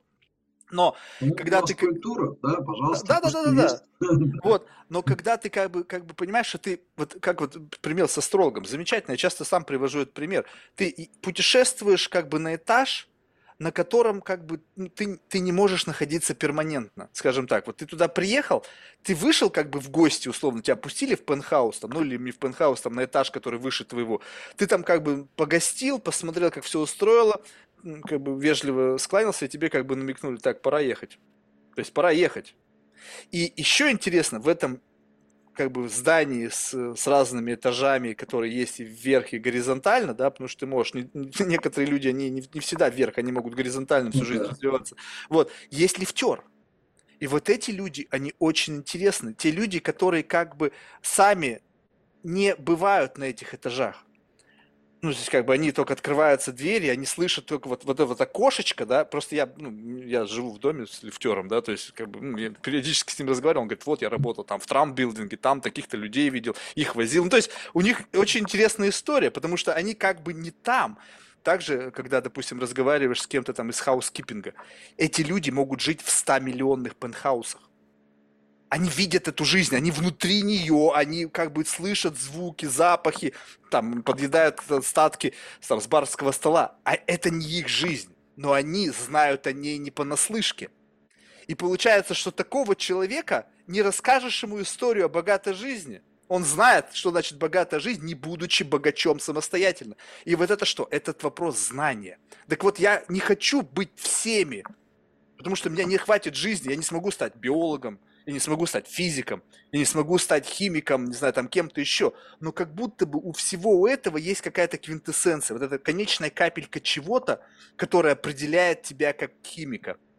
Сам, ты, она складывается для каждого отдельного человека. То есть вот, вот это выплесни, вот это вот, вот это вот последнее, вот эту капельку чего-то, что является твоей сущностью – как вот человека, относящегося к той или иной среде. И достаточно знать только это, чтобы познать все многообразие и сложность. То есть я не знаю, как это по-прежнему, но у меня есть ну, представление. Ну, почему это? Да. Ну, вы очень прекрасно э, рассказали о том, что вы стремитесь к истине. Ну, а, то чтобы мир, истина, сложно наука, сказать, мне кажется. Наука, нет, наука отказалась от истины, э, познания истины. А философии нет, потому что истина – это как раз, а, да, вот та квинтэссенция, может быть, та квинтэссенция человеческого, которая связана с тем, а, что, собственно, делает нам, нас человеком, и вас человеком, меня человеком. Стремление к знанию – это знание а, в квинтэссенцию впитать и передать. Потому что вы разорвет, если... У меня была одна из медитаций, которая я как бы видел себя в таком а, метафорическом варианте а, огромное сейфовое помещение банка забито всей информацией. И им говорят, вот хранитель информации, ну вот, вот он такой банковский служащий, в котором вокруг сейфа забиты ценными э, вещами или ценными продуктами. А что, они, а что имеет этот хранитель? А вот у него маленький сундучок, маленькая папочка, в котором ему разрешено вот э, храня вот это все богатство, иметь свое. И вполне возможно, что э, вы еще э, в роли вот этого служителя, молодого служителя, заглядываете в каждый сейф, интересно, проходит, но еще не задали вопрос, а где моя папочка, которая мне как служителю положена из того огромного объема знаний, который здесь есть, что, собственно, будет мое. И это и... будет, ну, возможно, на следующем этапе. Да, ну а может ну, быть, еще один может момент, быть и не будет. То есть может быть вот может, как бы... не будет. А вот здесь я вторую часть добавлю, что я хотел сказать, что вот э, в плане поезда, машинистов и лифтеров, э, мы ни разу не упомянули за наш разговор про религию. Э, ведь э, в христианстве исходовает, что когда что-то все закончится и будет град Божий построен, Сейчас это град земной, а будет град Божий. Это же огромная, так сказать, конфессия, объединяющая сотни миллионов людей, ну, по, по плане миллиарда людей по, на самом деле, по, по, по, по нашей планете, которые говорят, что да, придет время, э, когда ответят на вопрос, а что и куда этот поезд нашел. Вот. Может, и это и так будет. Тоже вариант. Вот вам выбор. Либо банк, либо Конфессия. Знаете, я вот как бы единственное, что вот в этот момент моего жизненного пути, то есть понятно, я не знаю, как будет жизнь сложиться дальше, какие выводы я сделаю из какого-то того или иного жизненного маршрута. Пока я нахожу какое-то вот невероятное э, удовлетворение от нахождения как бы вот в этом в межбабловом пространстве. То есть благодаря подкасту теперь есть возможность зайти в тот или иной бабл. Ну, как бы бульк, ну, попытаться не быть совсем чужеродным, чтобы тебя не атаковали вот эти тетрамбоциты там, либо там иммунитет этого бабла, чтобы как бы сразу тебя не съели. Как-то так попытаешься мимикрировать, либо просто как бы не, чтобы тебя не атаковали. И вот, но абсолютный комфорт. Я вот вышел, и вот как бы вот в этом межбабловом пространстве, и вот действительно, вот как бы, я не знаю, такая, не знаю, такая триповая картина, когда, значит, вот эти вот условно вот вселенные, вот это, как сейчас говорит, вот это как бы мультивселенная, мультиверс, когда там вот каждая вселенная это маленький шар, и ты смотришь вот этот большой шар, условно, там шар, там, не знаю, какой-нибудь IT там предприниматель, и внутри них вот эти вот икринки, которые та же тоже маленькая вселенная, потому что каждый человек это тоже какой-то микро, микромир, микрокосм со своей психологической реальностью, но объединенный, вот эта энергия, которая этих э, объединяет вот эти вот икринки в какое-то общее, она, ну, как, как-то они там плюс-минус как-то притягиваются, да, и вот ты смотришь, и вот он прям вот это мелькающее, вот это вот в реальность с множеством миров, с множеством убеждений, и подавляя в себе вот это вот чувство, как бы, выбора. То есть я не хочу ничего выбирать. То есть оно все прекрасно, даже что-то ужасное. Оно тоже заслуживает внимания только потому, что как бы это надо знать. То есть можно закрыть глаза и сказать, этого нет. Ну, то есть как бы жить вот так вот в шорах. То есть я живу, как бы вот этого нет, и значит, как бы, ну, ну как бы мне так комфортнее. Но вопрос в том, что меня почему-то знание о плохом, ну или хорошем, оно никак не меняет. Ну, то есть я спок- совершенно спокойно могу спать со сознанием всего того ужаса, который происходит на планете, а смотришь на некоторых людей, они не могут. То есть их это знание уничтожает. Они настолько, видимо, чувствуют вот это вот, вводят в резонанс в этот мир, потому что так или иначе у них очень сильный attachment – к чему-то, вот какому-то, опять же, типу э, сознания, психологическому портрету, который как бы не может не реагировать на это.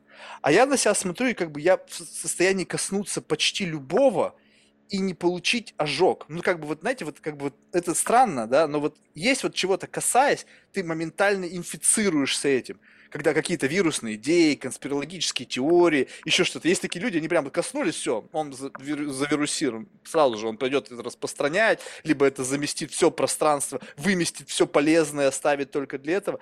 А мне спокойно. Я не вижу никакой проблемы. Я могу касаться разных вещей и как бы с любопытством, вот как бы вот как у вас в детстве вот эти вот натуралистические настроения, когда вы разглядывали животных, мне интересно смотреть на эти баблы, но они меня не инфицируют. Они просто меня как бы делают мне интересным сам процесс исследования, ну, такого какого-то очень доморощенного, примитивного, не академичного совершенно, но и не делают меня заложником вот какого-то вот того или иного идеологии, взгляда, религии, не знаю, убеждений, чего-то такого.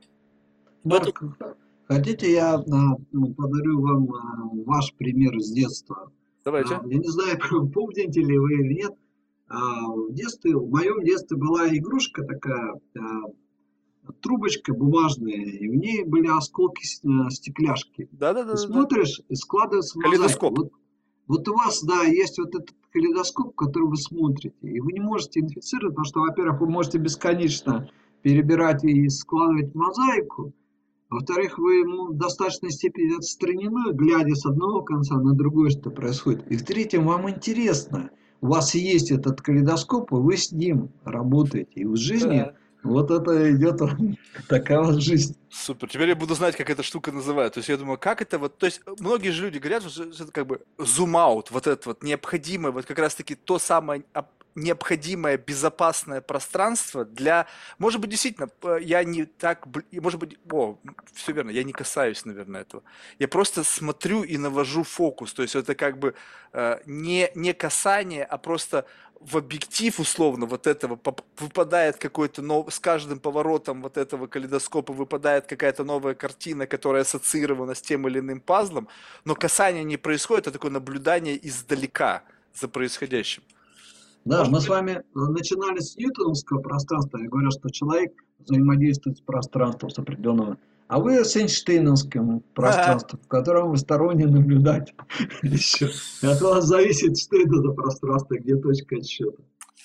Что ж, Владимир, спасибо большое. Реально, очень вам благодарен за беседу.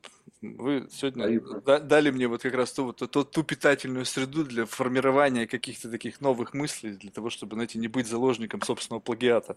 У меня это очень проблема беспокоит. Не могу из себя выдавить ничего нового. Вот как бы... Не Надо... знаю, ну, по-моему, прекрасно. У вас э, великолепное э, э свойство мгновенно ухватывать какие-то вещи важные, выстраивать вот эту мозаику, вы легко ее перебираете, вы легко ее строите, поэтому прекрасное, великолепное качество. Да, знаете, проблема в чем? Что вот как бы вот, э, как будто бы теперь эти паттерны, вот как бы вот новое каждый раз, она отличается. То есть какое-то есть там незначительное отличие, но как бы не происходит принципиально новой картинки. То есть ты как бы вот с каждый раз с поворотом этого, каждый человек, по сути, это вот та самый дата source, как бы каждый человек дает тебе вот эти кристаллики. Чем больше человек, чем богаче его внутренний мир, тем больше он тебе дает кристаллов для формирования вот этого пазла.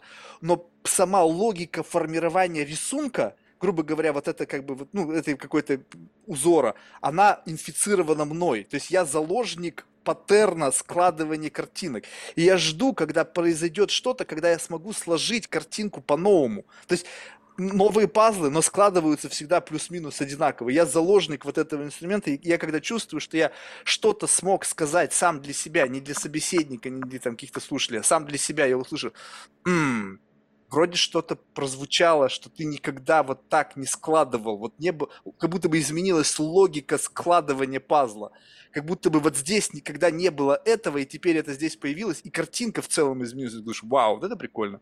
И поэтому ты живешь как бы вот как некий такой Я... наркоман. Я хочу сказать, что легко вас утешу. А, восточных практиках а, там есть, как, по, по крайней мере, три а, пути для человека, который идет по пути, а вы идете по пути определенно. Это путь жизни – а, путь воина и путь знания. Угу. Вот а вы думаете, что вы идете по пути знания. На самом деле вы идете по пути жизни, потому что вы а, не, не нравится вам и не ваш способ пути войны, но вы живете еще этим. Как только вы от этого а, отложите в сторону ваш калейдоскоп, вы точно почувствуете, что у вас под ногами путь знания. И тогда будет совсем по-другому. То, что вас сейчас волнует, перестанет волновать. А мне нравится вот это волнение. То есть, как бы у меня в жизни очень на самом деле мало эмоций. То есть я их вот именно подобными беседами я сам их в себе провоцирую. То есть как бы натягиваешь на себя как бы вот одеяло эмоций. Знаете, вот как бы вот создаешь контекст, в котором это звучит, может быть, как бы не совсем правдоподобно. Кажется, что я эмоционален в рамках моей беседы, но я как будто бы вот вхожу вот в резонанс с определенной как бы моим воспоминанием о той или иной эмоции, и для того, чтобы вот она как бы начинала вот какой-то сотрясать внутренний вот эту какой-то эмоциональный такой гомеостаз, вот это некое такое пи, которое в обычном состоянии, оно просто вот я сейчас выключусь, и по какой-то, вот еще будет какой-то, вот этот маховик, он по сколько-то еще будет вращаться, который запущен был в рамках нашей беседы, как вот юла. Зю, ты ее закрутил, она сколько-то еще крутится, но потом и на бок. Пум. Вот это я.